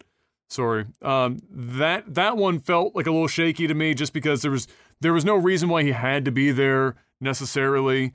Um, but for reason for like uh, Leia, for example, that obviously made a lot more sense. Uh, right in the middle of the trilogy, kind of needed to be there to make that work. Uh, and and uh, and whatnot. But yeah, regardless, there you go. Black Panther. Um, 2021 summertime. And last up for movies and TV, unless Mr. Black has got some more, we got uh, the Chappelle Show has been taken off of Netflix at the behest of Dave Chappelle himself. And apparently that's because he came out and said I was earning zero dollars and zero cents off of the Chappelle show being on Netflix. And so he called them up and said, Hey, let's not. And Netflix said, Okay. And now they're taking it down. Yeah, because Uh, Dave Chappelle was like calling for a boycott, you know, for Yes. people that are watching this. And obviously, Netflix wants to keep Dave Chappelle very happy. yeah. They do very good business together. Um, you know, Dave Chappelle is an icon at this point. I mean, he he's the only comedian and really the only figure that I've seen in Hollywood.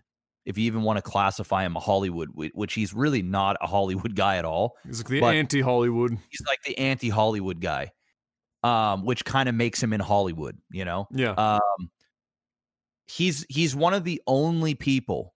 There's very few people that can just speak his mind and be extremely offensive, um, but brutally honest.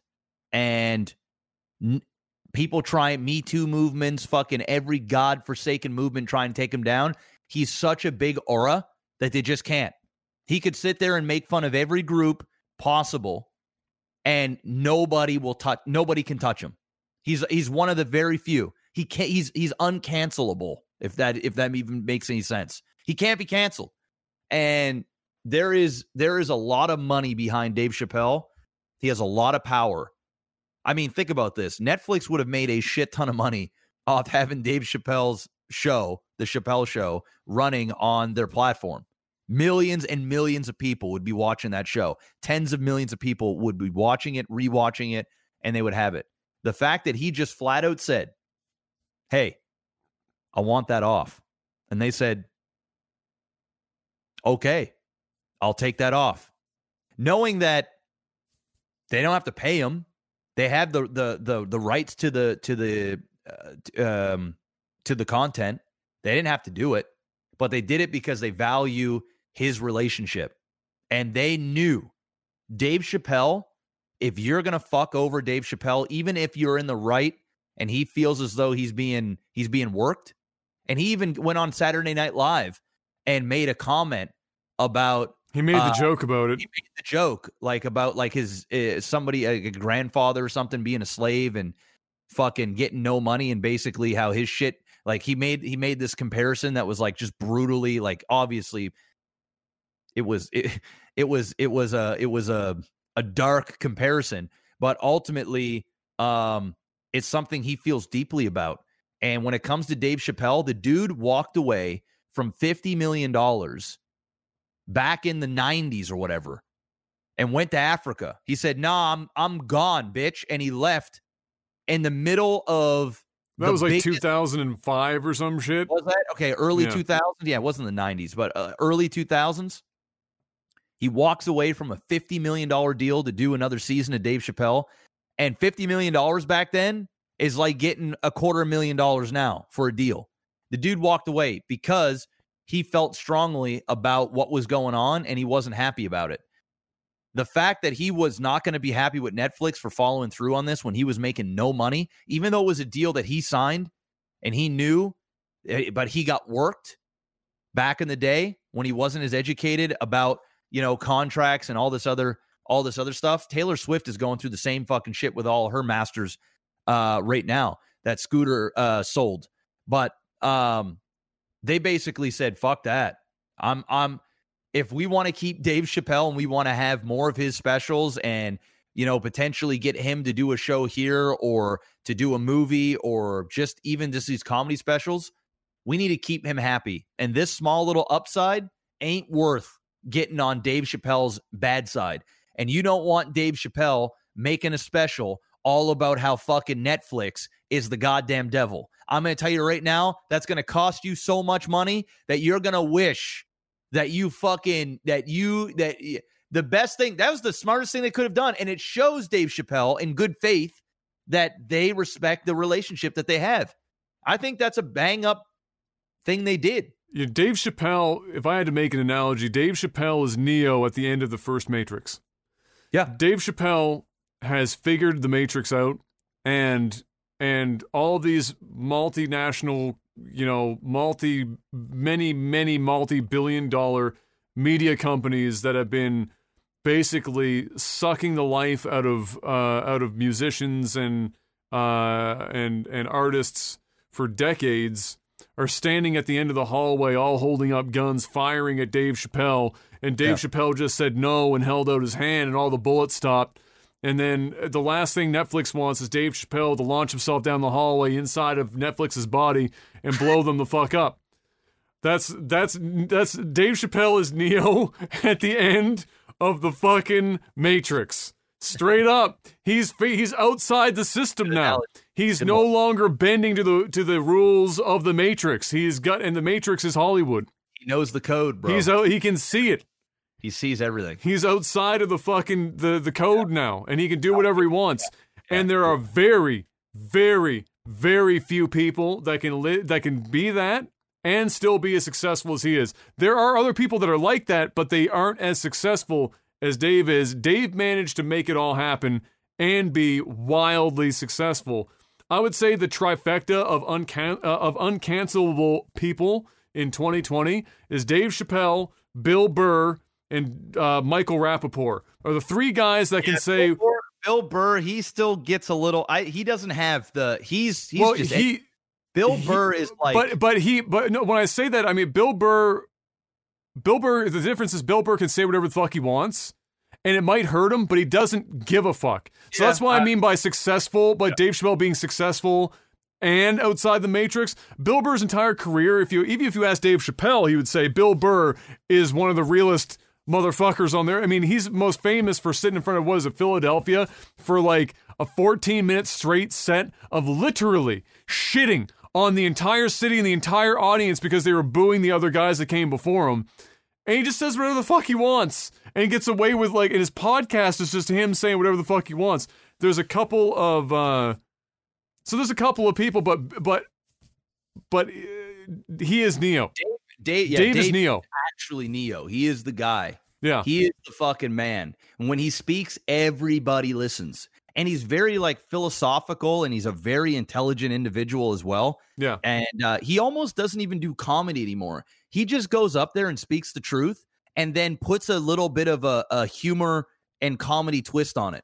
Like he's he's he's he's transcended comedy into into like very real political and and um sociological and fucking uh he's very good at analogies he's very good at making comparison points exactly. and being subversive about it like he'll exactly. he'll get you caught up in something uh that you know has a high level joke and there's an underlying message there that is tied together by the story beats in in like yeah. the joke itself and yeah. You couple that with the ability to have arguably um, one of, if not the best delivery styles in the history of comedy, and you're you're a powerhouse.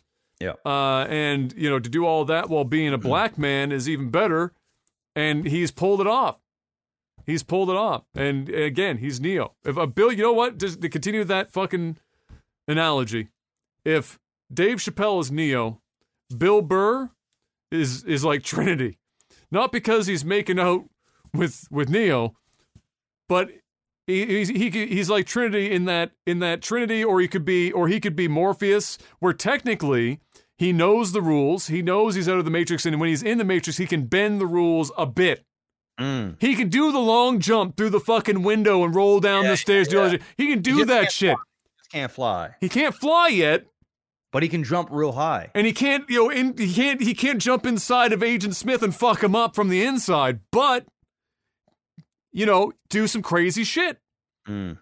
That's that's kind of that you know that's that's that you know that's how I would I would look at it. But all the same, yeah, Dave obviously doing it right. Netflix knows how much money their relationship is worth, and so said yes, Dave, uh, right away, sir. And uh, and now I'm sure in the next six months we'll have another Dave Chappelle special on Netflix. Uh, Yeah. and and the cycle will continue. But yeah, Dave has gotten outside of it, and finally, Dave was on Joe Rogan's podcast. Joe Rogan's gone off the deep end a while ago, but he's still a good podcast to listen to when you want to hear people that you'll never hear anywhere else on a podcast. Just ignore Joe Rogan opening his mouth and just listen to everything that the person's saying. I fucks with Joe Rogan.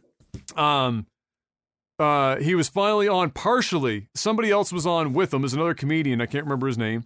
And then Dave just walked in, like in the last Oh, yeah, hour. yeah. I think they said uh, Dave is going to do like an actual. Yeah, he wants to. He said, "I want to do a like a, an actual full blown one in the not too distant future." So that'll be a, a one to to watch for sure because the the beauty of Joe Rogan is is whether or not you agree with what any, any- like whatever Joe says himself is that his podcast is a platform that people can talk in long form openly where you wouldn't hear that stuff kind of anywhere Joe else. is- Joe's a good listener. Like he doesn't interrupt. Like when he when he lets people talk, Yeah, he lets he people lets talk. people go. Yeah. He, like he just he's not the type of guy that makes it about him.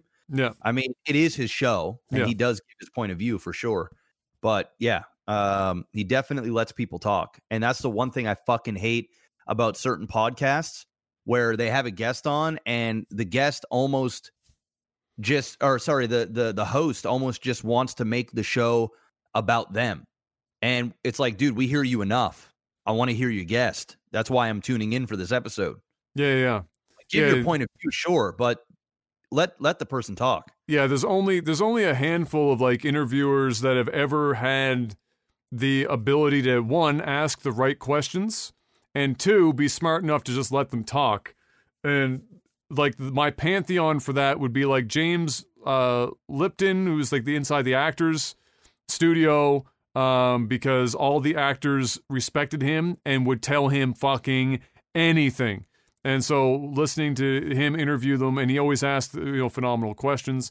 And then another one is more recently, fucking Sean, what's his face from uh, Hot Ones, is one of the greatest interviewers of like fucking Hey, all time. yeah, he's really good. He asks questions. Everyone, how often do you hear the the people say, "I've never been asked that"? Holy shit, you did your homework. I didn't Yeah. even know people knew he's about like that. the uh, he's like the Nard the uh, uh what's his face um Nard um Nard Nard Nardbark or Nard what's his name the Canadian dude that acts really weird Nard uh fuck we I, I always just call him Nard he wears the glasses and he's like doop doo doo doo doo doo doo that's his that's his whole catchphrase at the end I at the got end of it- I've got are you nothing. serious you don't know who this guy is I- at the at the end of every uh, interview, he goes and do do do do do, and then he puts the mic to the person. They go do do. Oh, you kn- you don't know this fuck. guy? No, I have no idea. Dude is dude. This guy, he is he is the Sean of like the last couple of decades. What he does is he deep dives, Mm. deep dives into these people's lives. Nardward, there it is. Nardward, that's it. Okay. You've never heard of Nardward. Dude, you got to Google, Google, Google him right now. It's not. It's not ringing any bells. I'm gonna be Just. Google him. Yeah, I'm looking Google right now. Google him. Nardward, the the human serviette. Nardwuar. You've never serv- heard of this fucking guy. Bro, I'm gonna be fucking. I'm gonna keep it a hundred. Not only, and I'm Canadian. Not only have I never heard of this, Unbelievable. but I don't even recognize his face. unbelievable, dude. So this guy, he's huge into the music business. So he, he was big on like MTV and what um um I can't believe you've never heard of this guy. If That's you dude, crazy. Honestly, if you go on YouTube, like I went on a I went on a Nardward fucking uh, deep dive like fucking uh 3 months ago or so and I watched like 8 hours of straight of of his interviews. What he does is is he also brings like physical stuff and he pulls shit out and he goes the artist and he's like, "Do you remember this?" Or he'll start talking and then he'll pull the thing out, bro, and the artists are in disbelief. You know what's funny? So I go to his Twitter account, and you know who's following him?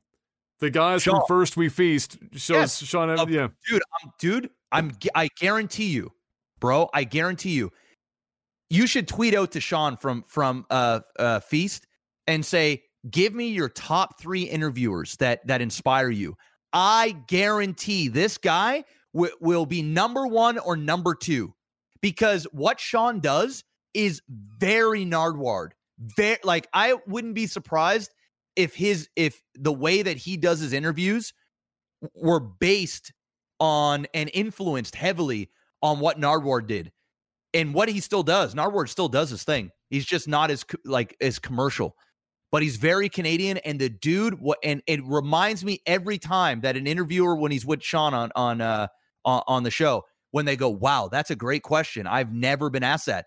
Nardwuar does that three or four times in an interview to the point, dude, where people will be like, "Bro, can I please have this? Can I buy this?" I've seen artists go, dude, I'll give you 10 grand right now for that record. How did you get this? He'll find shit, bro, that like say an artist, for example, like this is how crazy he is.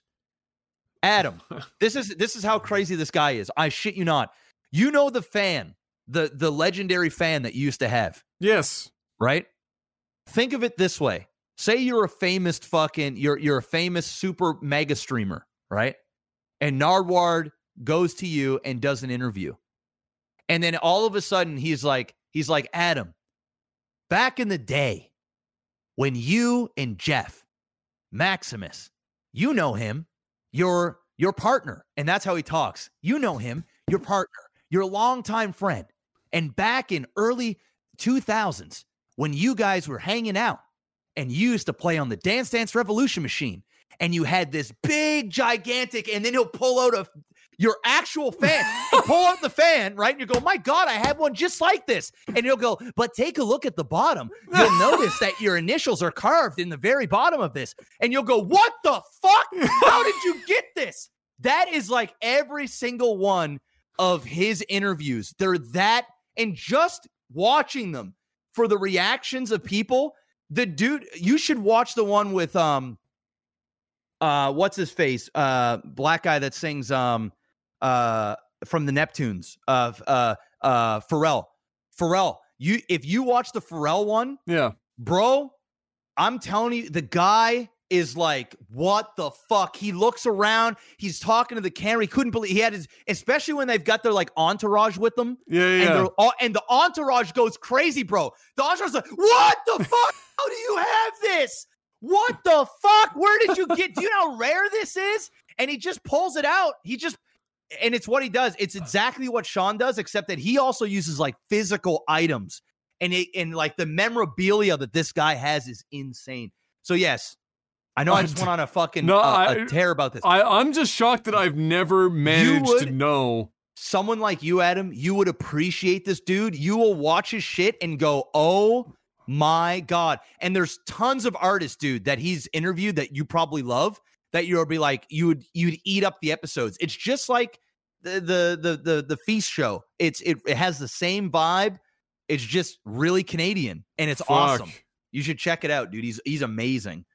I I guarantee you, Sean would say Nardward is in the top interviewers of all time. That's all time. Fucking dude, I'm like, I'm just looking at his Twitter. I'm like, I, how do I not know who this person is? How how have I lived on the internet my whole life and not once come across this guy? It's crazy. Yeah. And then now I'm gonna have to watch some shit. You really should. And if you just uh, YouTube his name and just watch some of the like the more famous interviews, Oh, yeah. it'll hook it'll hook you, bro. You're gonna go. You're gonna just go down a rabbit hole. You're Uh, gonna go down. Well, speaking of rabbit holes, we just went down one. What uh is there have you finished haunting yet? We are on episode five. Okay.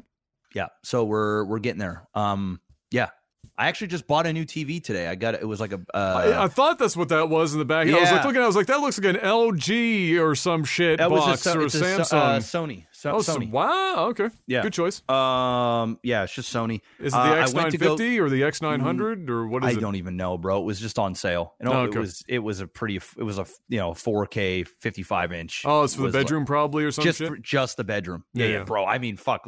I got still got the OLED, man. Like well, no, yeah. Oh, Yeah, I didn't. yeah. I didn't expect it was for that. I suspected it was yeah, probably the it's bedroom. just for the bedroom. We've we've had the same TV for like in our bedroom for eight, seven, eight years, Yeah, yeah. And it's slow as fuck, bro. Like just running apps, it loads forever. It would, It's- yeah.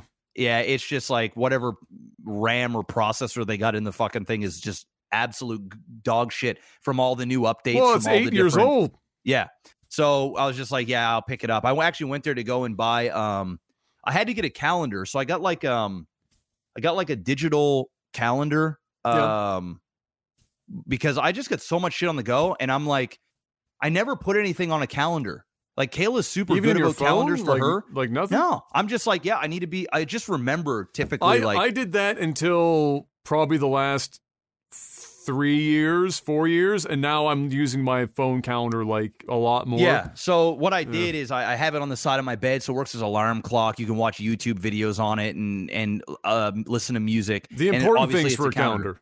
Exactly. Uh, so you can put pictures on it, and it counts. You can use it as a picture frame too and stuff. So like yeah, yeah. it it does all these different things. So anyway, I I went there to go pick up that, and um, Kayla's laptop died. So I went and picked her up a laptop uh, as like an early Christmas present. So um, as I was there, and I bought the laptop, and I bought this thing, and I'm walking out fucking Best Buy, right? And then I just see the TV, and then I see it's on a Black Friday sale. And I'm like, do I really need the TV? And the answer was no. But I'm like, do I really want this because I'm tired of fighting with my fucking TV every time we we sit down to watch it? I'm like, you know what? It's been seven, eight years. That TV got its use and some.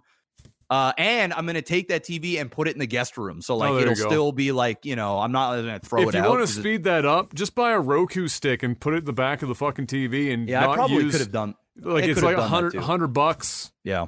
And all the apps are there and Bob's your uncle. You're good to Yeah, go. I probably I probably could have done that too. yeah, but then it's not a new TV. Exactly. so why not? So anyway, Uh, I don't know where I Jeff, was going with all that. uh, But yeah. Well, either way, it's now time for uh, tech support.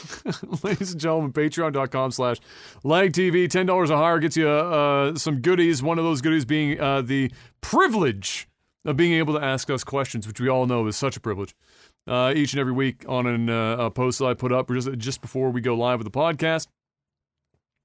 Uh, let's see what we got here. Super Kami Guru asks, "What game did you dump the most quarters to into an arcade, or at an arcade, I should say?" Uh, for me, it would definitely been Dance Dance Revolution, Yeah, without a doubt. Uh, I would be somewhere between DDR and like the th- the three things that I that I like ever really played at an arcade were DDR, the punch fucking machine. We we spent a bunch of time on that. It's DDR, the punch machine, and um, uh, but probably the one that takes the most, Golden Axe. Ooh, When I was younger, but I was also in an arcade more often when I was younger. Actual quarters. Actual quarters, not tokens, but actual quarters going in to a Golden Axe machine. Probably that. Yeah, I, I I would say after Dance Dance Revolution for me, it would be like um Teenage Mutant Ninja Turtles, like Turtles in Time. Mm. Played a lot of that. That used to be at a corner store where I used to live before I moved on to your street. So I used to like go down there and pump pump in quarters. But Dance Dance Revolution, because it would just like eat a dollar at a time, right? You could put a dollar Oh. in, dollar in, dollar in. Bro, you were broke by the time you left Yeah. playing DDR. Like no joke, go to the movie theater or the arcade and spend like 30 40 dollars Yep. on DDR in a day and leave like three pounds lighter. Yo, yo. Uh, let's see. Man, I'm hungry asks worst tech support experience. I want to see rage and despair. Bro, you had, you I had a pretty bad one just recently. I just had a bad one. And basically what happened is I'm not even going to rage about it because I've already raged enough. My Hmm. I'm my, I'm I'm these this guy he comes over my house, nice dude. And um when I when I so when I actually this all stemmed Adam from me trying to save money on my damn bill. You guys bugged me for weeks and weeks and weeks until eventually I did it. you fleeced yourself on that one. I did. And so as I'm getting this new bill, they sell me on this faster internet, right? And I'm like, okay, well, you know, it's faster internet. It's probably worth it. I I told the girl, I said, listen, it's imperative. I actually use that word. It is imperative that there that the modem works. If there's any problems with these modems, I don't want to switch because my internet works perfectly fine now and I don't want to screw up a good thing. You know, like I can't have dropouts, not even for a few seconds. It's the type of work I do. It literally crushes my business. So I need, I it's imperative that the thing. Yep, nope, nope. These modems are way better than the last ones. Blah blah blah. Okay, so they bring the modem in, and apparent, and ultimately the, the modem was fine, but my modem used to be in a storage room. This guy ends up installing it in the garage because he needs to hook it up to a fiber line, Mm-hmm. and the fiber line didn't go all the way in through my house. Mm. So that's negative number one. So if anything happens with my my internet, I actually have to go from here, and you know how far into, the, into garage, the garage. Yeah, yeah. and and in the garage on the opposite side of the house. So like, and it's you know you go into the cold garage, and it's just a pain in the ass. But I was like, you know what? Whatever. The internet doesn't really go down, so it's not like I'm going to be doing that often anyway. So I can survive. Um. So, guy comes in, installs everything. The same day, I'm like, man, this just doesn't seem normal. I boot up my computer in the every morning, and it would sit on like the globe sign and not like the internet connected sign and then eventually it would like after two three minutes the it would say that there's a network connection i'm like that's fucking weird so i was like okay dealt with it things were going fine then all of a sudden my wi-fi started cutting out all this other shit so i end up doing a speed test and the shit is getting like it was sporadic one time it was getting 10 10 megabytes up and then at most it would be like 50 megabytes up and i and i'm like what the fuck I'm trying to download a game. It's it's actually taking me an hour, which is like, you know, boo hoo. I get it. But when you're used to like, especially Well, when you just had fiber up internet and now you're getting like fucking, you know, Yeah. old school internet and you're paying you know, for it, so you know. I'm paying for it. So it's like, you know, so anyway, it wasn't like life altering, but at the same time, it was, it got, and it got progressively worse. Then my stream just started clonking out. Like all the internet would just shut down and then come right back up. But when it did that, you know, it would it would screw up the whole stream. You know, you lose half your viewers. I'm like, this ain't it. So I call this guy up, and um, ultimately, I end up. He's like, he's like, uh, is it connect directed the modem? Like, no, it's in the garage. He's like, well, what are you using for a splitter? I said, well, he installed this little fucking blue splitter, and he goes, look on the back of it. And I look on the back, right, and this was after I already dealt with a horrible uh customer support where they're like there's here's another story. So anyway, I look at it right, and it's it's a it's um a hundred megabyte uh hundred um megabyte switch, right? they So still make those? they still make those. The fuck? So he installed one.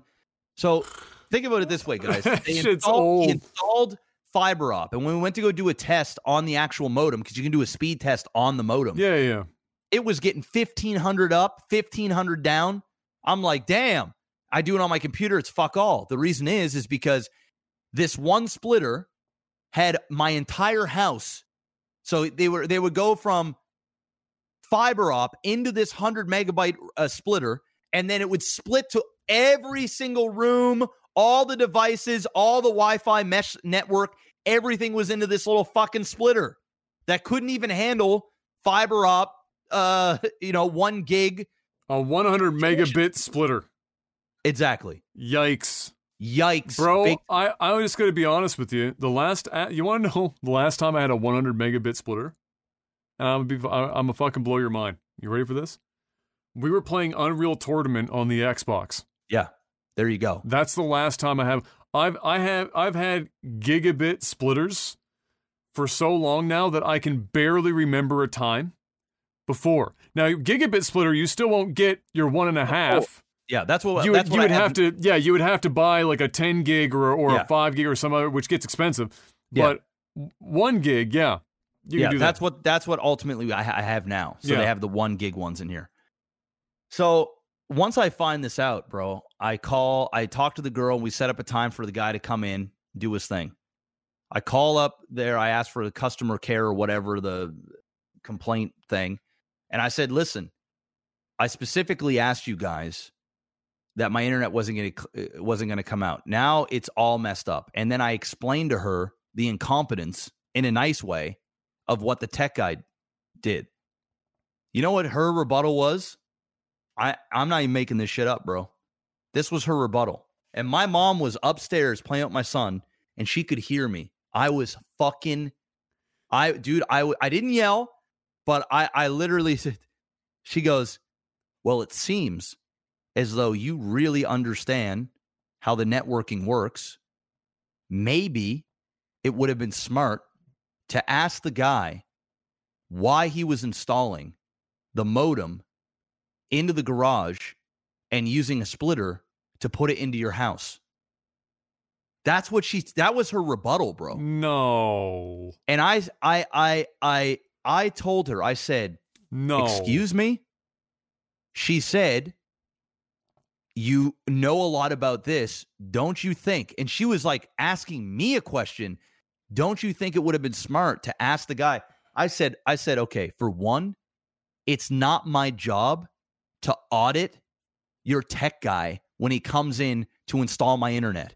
Number two, it is not my job to then ask the dude why he's doing this in a certain way when the only and I did ask him. I said, "Why is it going in there?" His rebuttal was, "I need to hook it to a fiber line and we can't we can't wire it all the way down into your into your basement." I said, "Okay." That was that. I didn't ask him about the splitter. I didn't even notice the splitter, bro. I was when he was doing his thing, I think I went out to the the fucking the mail place, I grabbed some shit. I came home. You know, Kayla was like, "Hey, he's still here. He's doing his thing." And then he left, and we test the internet, and it was working. We didn't do a speed test or anything because we did it over on the modem. He was like, "Yep, look at it. Just- okay." And I was basically blamed because it seemed as though I knew what I was talking about, but I didn't go and and audit the uh the tech the tech guy. Mm. So I said, I said, listen, lady, uh, would you have done that same thing? Say if my mom called, would you have just said the same thing? Would you would was that would that be your rebuttal to her? Uh, you know, she doesn't really know anything about internet connections and stuff. Would you ask her if she looked over the work of the tech and made sure the right splitter was being used and he's properly installing things when it's his job to do that. And then she started like backing out. I said, "Listen, um, she- oh, and then I, and she goes, "Well, what do you want?" She she literally said, "Well, what do you want? What do you ex- what do you expect me to do? We do not uh, compensate people for their time. It only is going to take the technician about 20 minutes to come over and fix what the problem is that you're having." I said, This has nothing to do with the 20 minutes that the guy's going to have when he comes over my house. It has everything to do with the last two weeks of me struggling with this internet. And you guys told me that I wasn't going to struggle with this internet. And it was all because of the incompetence of the guy that came over and installed the internet. This is not my fault. And she goes, "Well, you know, if if you want, if you want, I can write a report. It'll take 4 to 6 weeks for me to hear back." She was just being a bitch, bro. I almost called her a dumb cunt. Like I I felt like I I felt it coming and I had to close my vocal cords because I'm like, "Jeff, it ain't worth it." You know, there's no point in insulting her. She's she's obviously miserable. I don't know what I did to her and I was like explaining all this calm And I don't think she liked the fact that I was coming at her with every fucking incompetence that happened. She just didn't like it. She just, you know, she probably listens to people complain all day. And like, you know, I had her dead to rights on everything. It was their fault. So uh yeah, I I bit my tongue like a good little boy and I said, "Okay, thank you." And I hung up. Right? I didn't I didn't ask to go to a higher up nothing. Then the guy comes the the the next day and he's a great dude. Fucking knows his shit. Still got the modem out in the garage, but actually ran uh several three different lines from the modem in through the house and has the those three different lines that he tagged and put those into my main feeds as in like one is directly for my computer one is directly for the podcast room one is directly for my mesh wi-fi so that i'm getting full speeds on those because even still when i when i'm using internet in certain rooms i'm still only getting like a 100 mega, megabytes up, but I never use it in those things. For the main places, I'm getting like the gig. So if I were to do a speed test now, I'm getting like 900 well, down. You're, you're never going to really get. You're never to get the whole thing. The right? whole thing on wireless. Yeah. Why, especially because it's so dependent on what's sending the wireless signal and what's receiving the wireless signal.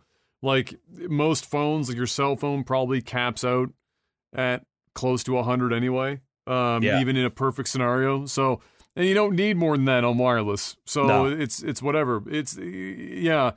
Funnily enough, my my story is similar. It's with with the same ISP. It's Bell Aliant, and most of it was when they changed over their uh, their tech support to all being in the Philippines, like all of it, and um, they all had scripts um, and you know they're English second language, so they stuck to their script even harder than like somebody in a uh, an English speaker in North America sticking to a script in a in a room somewhere, uh, because they they you know they really they had very little training, and I could never get upset with these people. It was only until you got to tier two, and it was really difficult. They made it really hard to get to talk to a tier two person, and I was having similar issues at the time. I was getting packet loss. I was getting um, very um, odd speeds uh, at all times in the day. And I had like endless, I mean, you know me, I had documentation out the fucking ass oh, yeah. on all of it. Yep. I, I knew that it was only going to be in one of two places. It was either at the node down the road from the house, mm-hmm. or it was at the hub in downtown Halifax. It's the only two places that it could be happening. So I call up and it was, bro, it was, it was this happened over two months. To make a long story short, it was two months of calling them every few days and being on the phone for like one to two hours at a time, talking through the same. Pro- I got to a point where when the person picked up on the other end, I said, I said, look, two things. One, you've already got notes on this on your end. So two, I'm just going to tell you everything you're about to ask because it'll be like, when's your birthday and all this, and like, what's your problem? I, I, I like clockwork. I said, Don't ask me. I'm going to give you everything you need. Then I'm going to tell you what the problem is and what's already been done. And then you're going to pass me on to tier two. And then I'd go in the whole spiel and they'd say, Okay, sir, one moment. Tier two. Get to tier two, have the same conversation again with tier two, say, Don't ask. I'm going to tell you everything. And then we'll have a conversation. Tell them everything. Okay, have a conversation. And eventually, every so at first, Tier 2 wouldn't send a tech out. They were convinced it was me. And they, they were convinced when I tried to, do, to describe to them what the issue was, they said, Well, have you checked your channels? And I paused and I thought, What do you, uh, in my mind, I'm thinking, what channels is she talking about? Because, uh, like, you know, you're thinking TV channels. And I was like, well, that doesn't make any fucking sense. And then it dawned on me. I was like, oh, you mean wireless channels. So on these routers and on any router, you can choose the channels, the bands, certain bands in which your uh, your wireless gets sent out. So on, on the ones we have, there's a two. It'll send out two different bands if you want it to. It'll be 2.4 gig and 5 gig, and you can choose which channels they go out on. And if you have a phone or anything um, that has a reader on it, you can take your phone out and you can see if you're if the what uh, what channels are congested. So you wouldn't have this problem because you're in the middle of butt fuck nowhere. You don't got anyone near you, so none of the channels would really have you. Nothing would show up. But for me at the time, houses everywhere, Wi-Fi with distance. I had neighbors on both sides, and their their shit is set up on the default channels for Bell Aliant, which means I'm getting shittier wireless because the channels are congested with their wireless stuff. So I would just choose a different channel that nobody else was using of my neighbors around me. Now I have full wireless speeds. Boom, done. That simple. It's a very simple function. She was referring to those. And she said, Well, your problem is you changed the default channels. And I said, All right, well, two things here. One, you're wrong. Two, we're talking about wired connections right now. Where I'm experiencing this is wired connections. And not only wired, but I'm talking about taking a laptop to the modem and mm. plugging it in with a three foot long cable into the back of the modem. It is direct and experiencing it. We're not talking about wireless. She said, yeah, but the wireless bands, if you mess with them, it can have all sorts of things like packet loss and things like you're experiencing. I said, great, except that's not what's happening. And she wanted to keep going on and on and on about these fucking bands. And I tried to describe to her what wireless bands or what wireless channels actually were and why I changed them. And she just wasn't having it. And she started getting angry and raising her voice with me. And I said, at some point, I said, you know what? This isn't worth it. Thank you for That's your what help. I. I said, that's what I thank you for your help. Uh, Yeah. Hung up. I called. Hey, at least you said thank you for your help. I said, all right, bye bye. That's I- what I. I Thank was you. already- I hung up. I screamed into the void in my bedroom. Yep. Screamed as loud as I could to get it out of my system. And then I called back, finally got somebody. Said, all right, we'll send a tech out. That's when it really started. Then it was six weeks of a tech being out to my house once every like 72 hours. Shit was crazy.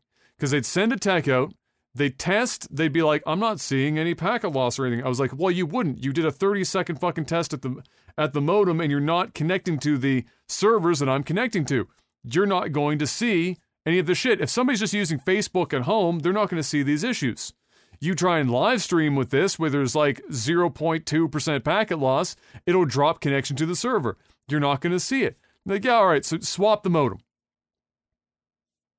Go away, test it, okay, go away. And again, like you, test it at the modem, go away. Next one comes up. New modem. Swapped it. Goes away. Next one, new modem. Swaps it out. Goes away. Next one, new modem. And I, every time I call and there's a tech guy come up, I say, look, I don't think you understand. A new modem is not the fucking answer to this problem. I need to talk to somebody above you that has brain. I need somebody that knows what the fuck they're talking about and doesn't have a script. Please, God.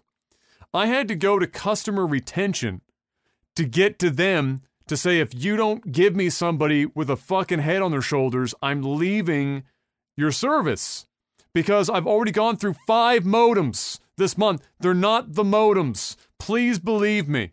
And they finally sent me a tech. Coincidentally, it was the tech that installed the modem originally when I moved into the place. He said, "Oh, hey, how you doing? Hey, he's a guy I went to school with. In fact, I was like, fucking awesome." He said, Good news. I know a guy that works at what you would consider tier three. It's the guys sitting in the server room in downtown Halifax that make all the, the lights go blinkety blinkety. I was like, Awesome. Even fucking better.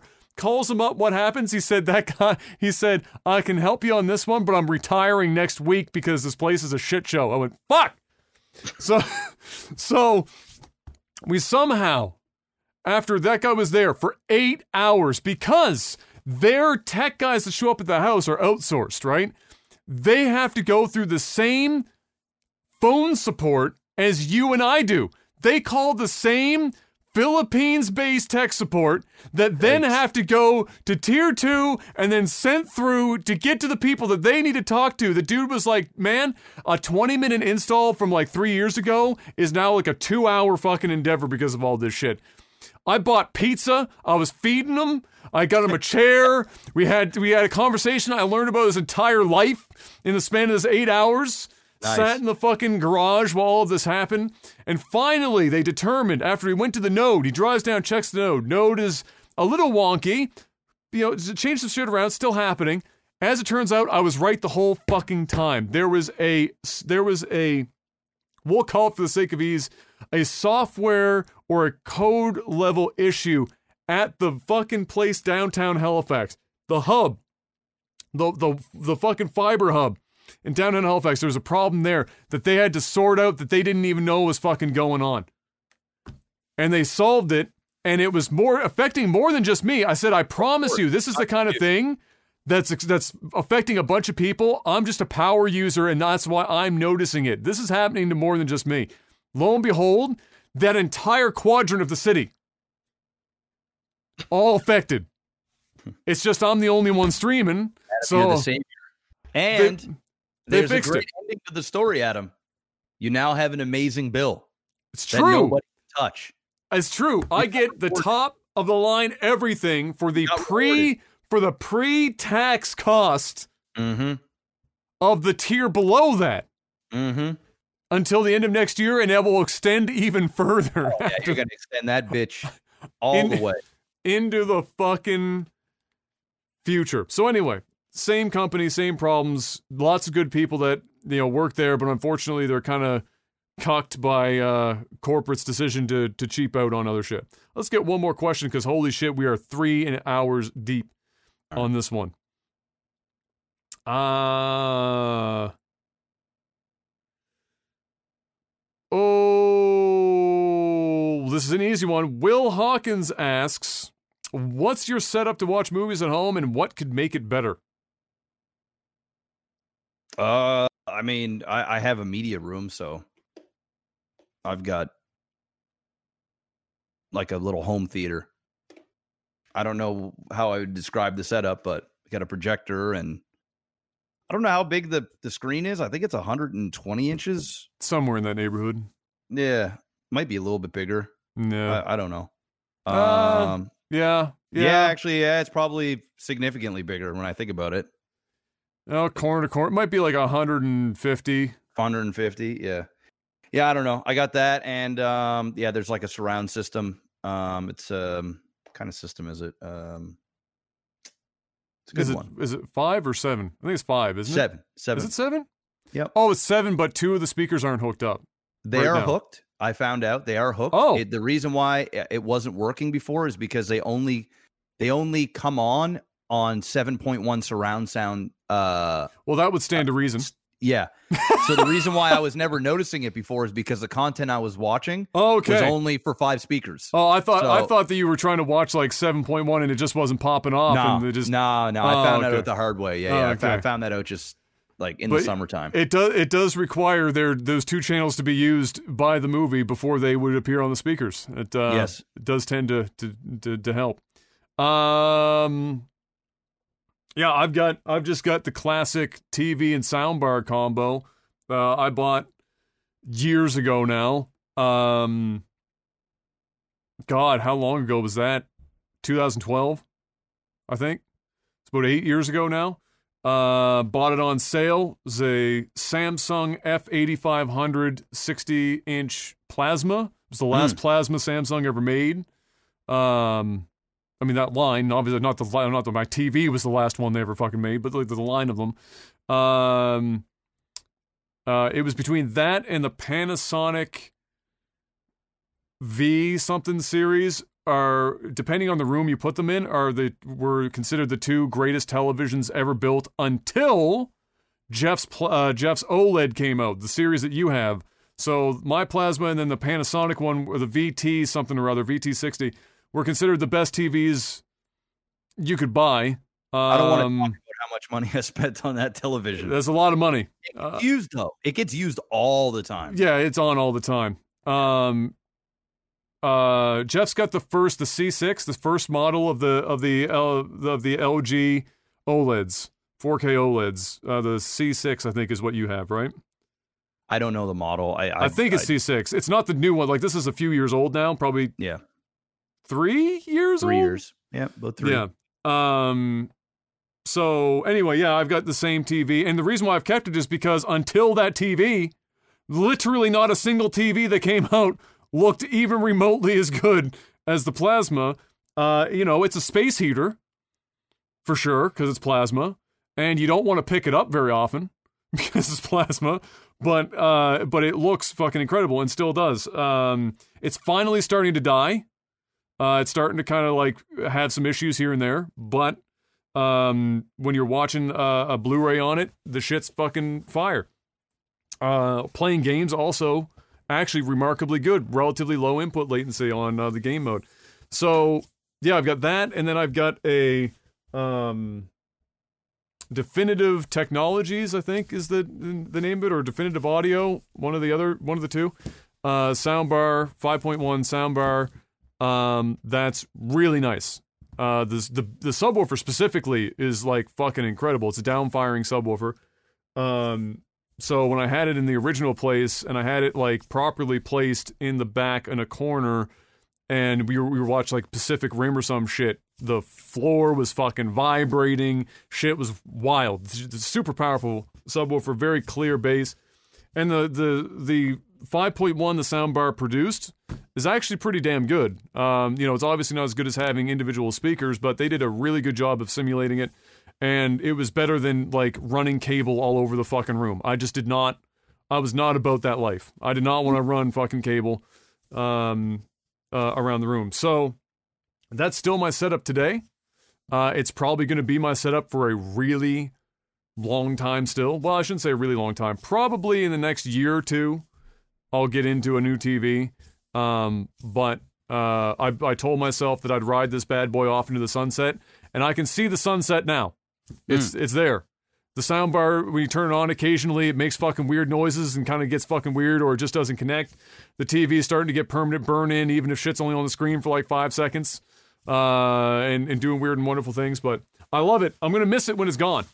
Is the shit was fire. I got it on sale for like 1600 bucks originally, the TV. And uh, well well used for 1600 bucks for 8 years and and an incredible an incredible set. In fact, I'm still probably going to be able to make some money still on it because I looked at the secondhand market for these and they still sell for 800 to 1200 dollars. There you go. So Pays for the chunk of the next one. so if somebody's looking for one, I'll which won't happen in Halifax, I promise you that. I'll just give it to my parents. Uh, otherwise, if I was in a bigger city, yeah, I could make some money on it. But either way, ladies and gentlemen, that's the end of Technical Alpha this week. It's been three hours and twenty minutes. Yeah, I gotta bounce. I gotta get. I'm hungry. Uh, my voice is my voice is hoarse. Now I um I just need to get uh, going, and so does Mr. Black. So thank you very much, guys, for stopping by and listening. Uh, hit us up on YouTube with the like and the comment. The first hour, as always, the bell icon on YouTube is the way to go for that. Uh, of course. Thank you so much for those showing up from Spotify and iTunes and other places to the YouTube video, even though you've already watched or listened to most of it in the past, to uh, to get that like and comment means a lot to us. Patreon.com slash like TV is the place to uh, financially support this podcast to keep this train moving. And until next week, ladies and gentlemen, have a good one. Stay safe out there, wear a mask, and peace. Peace.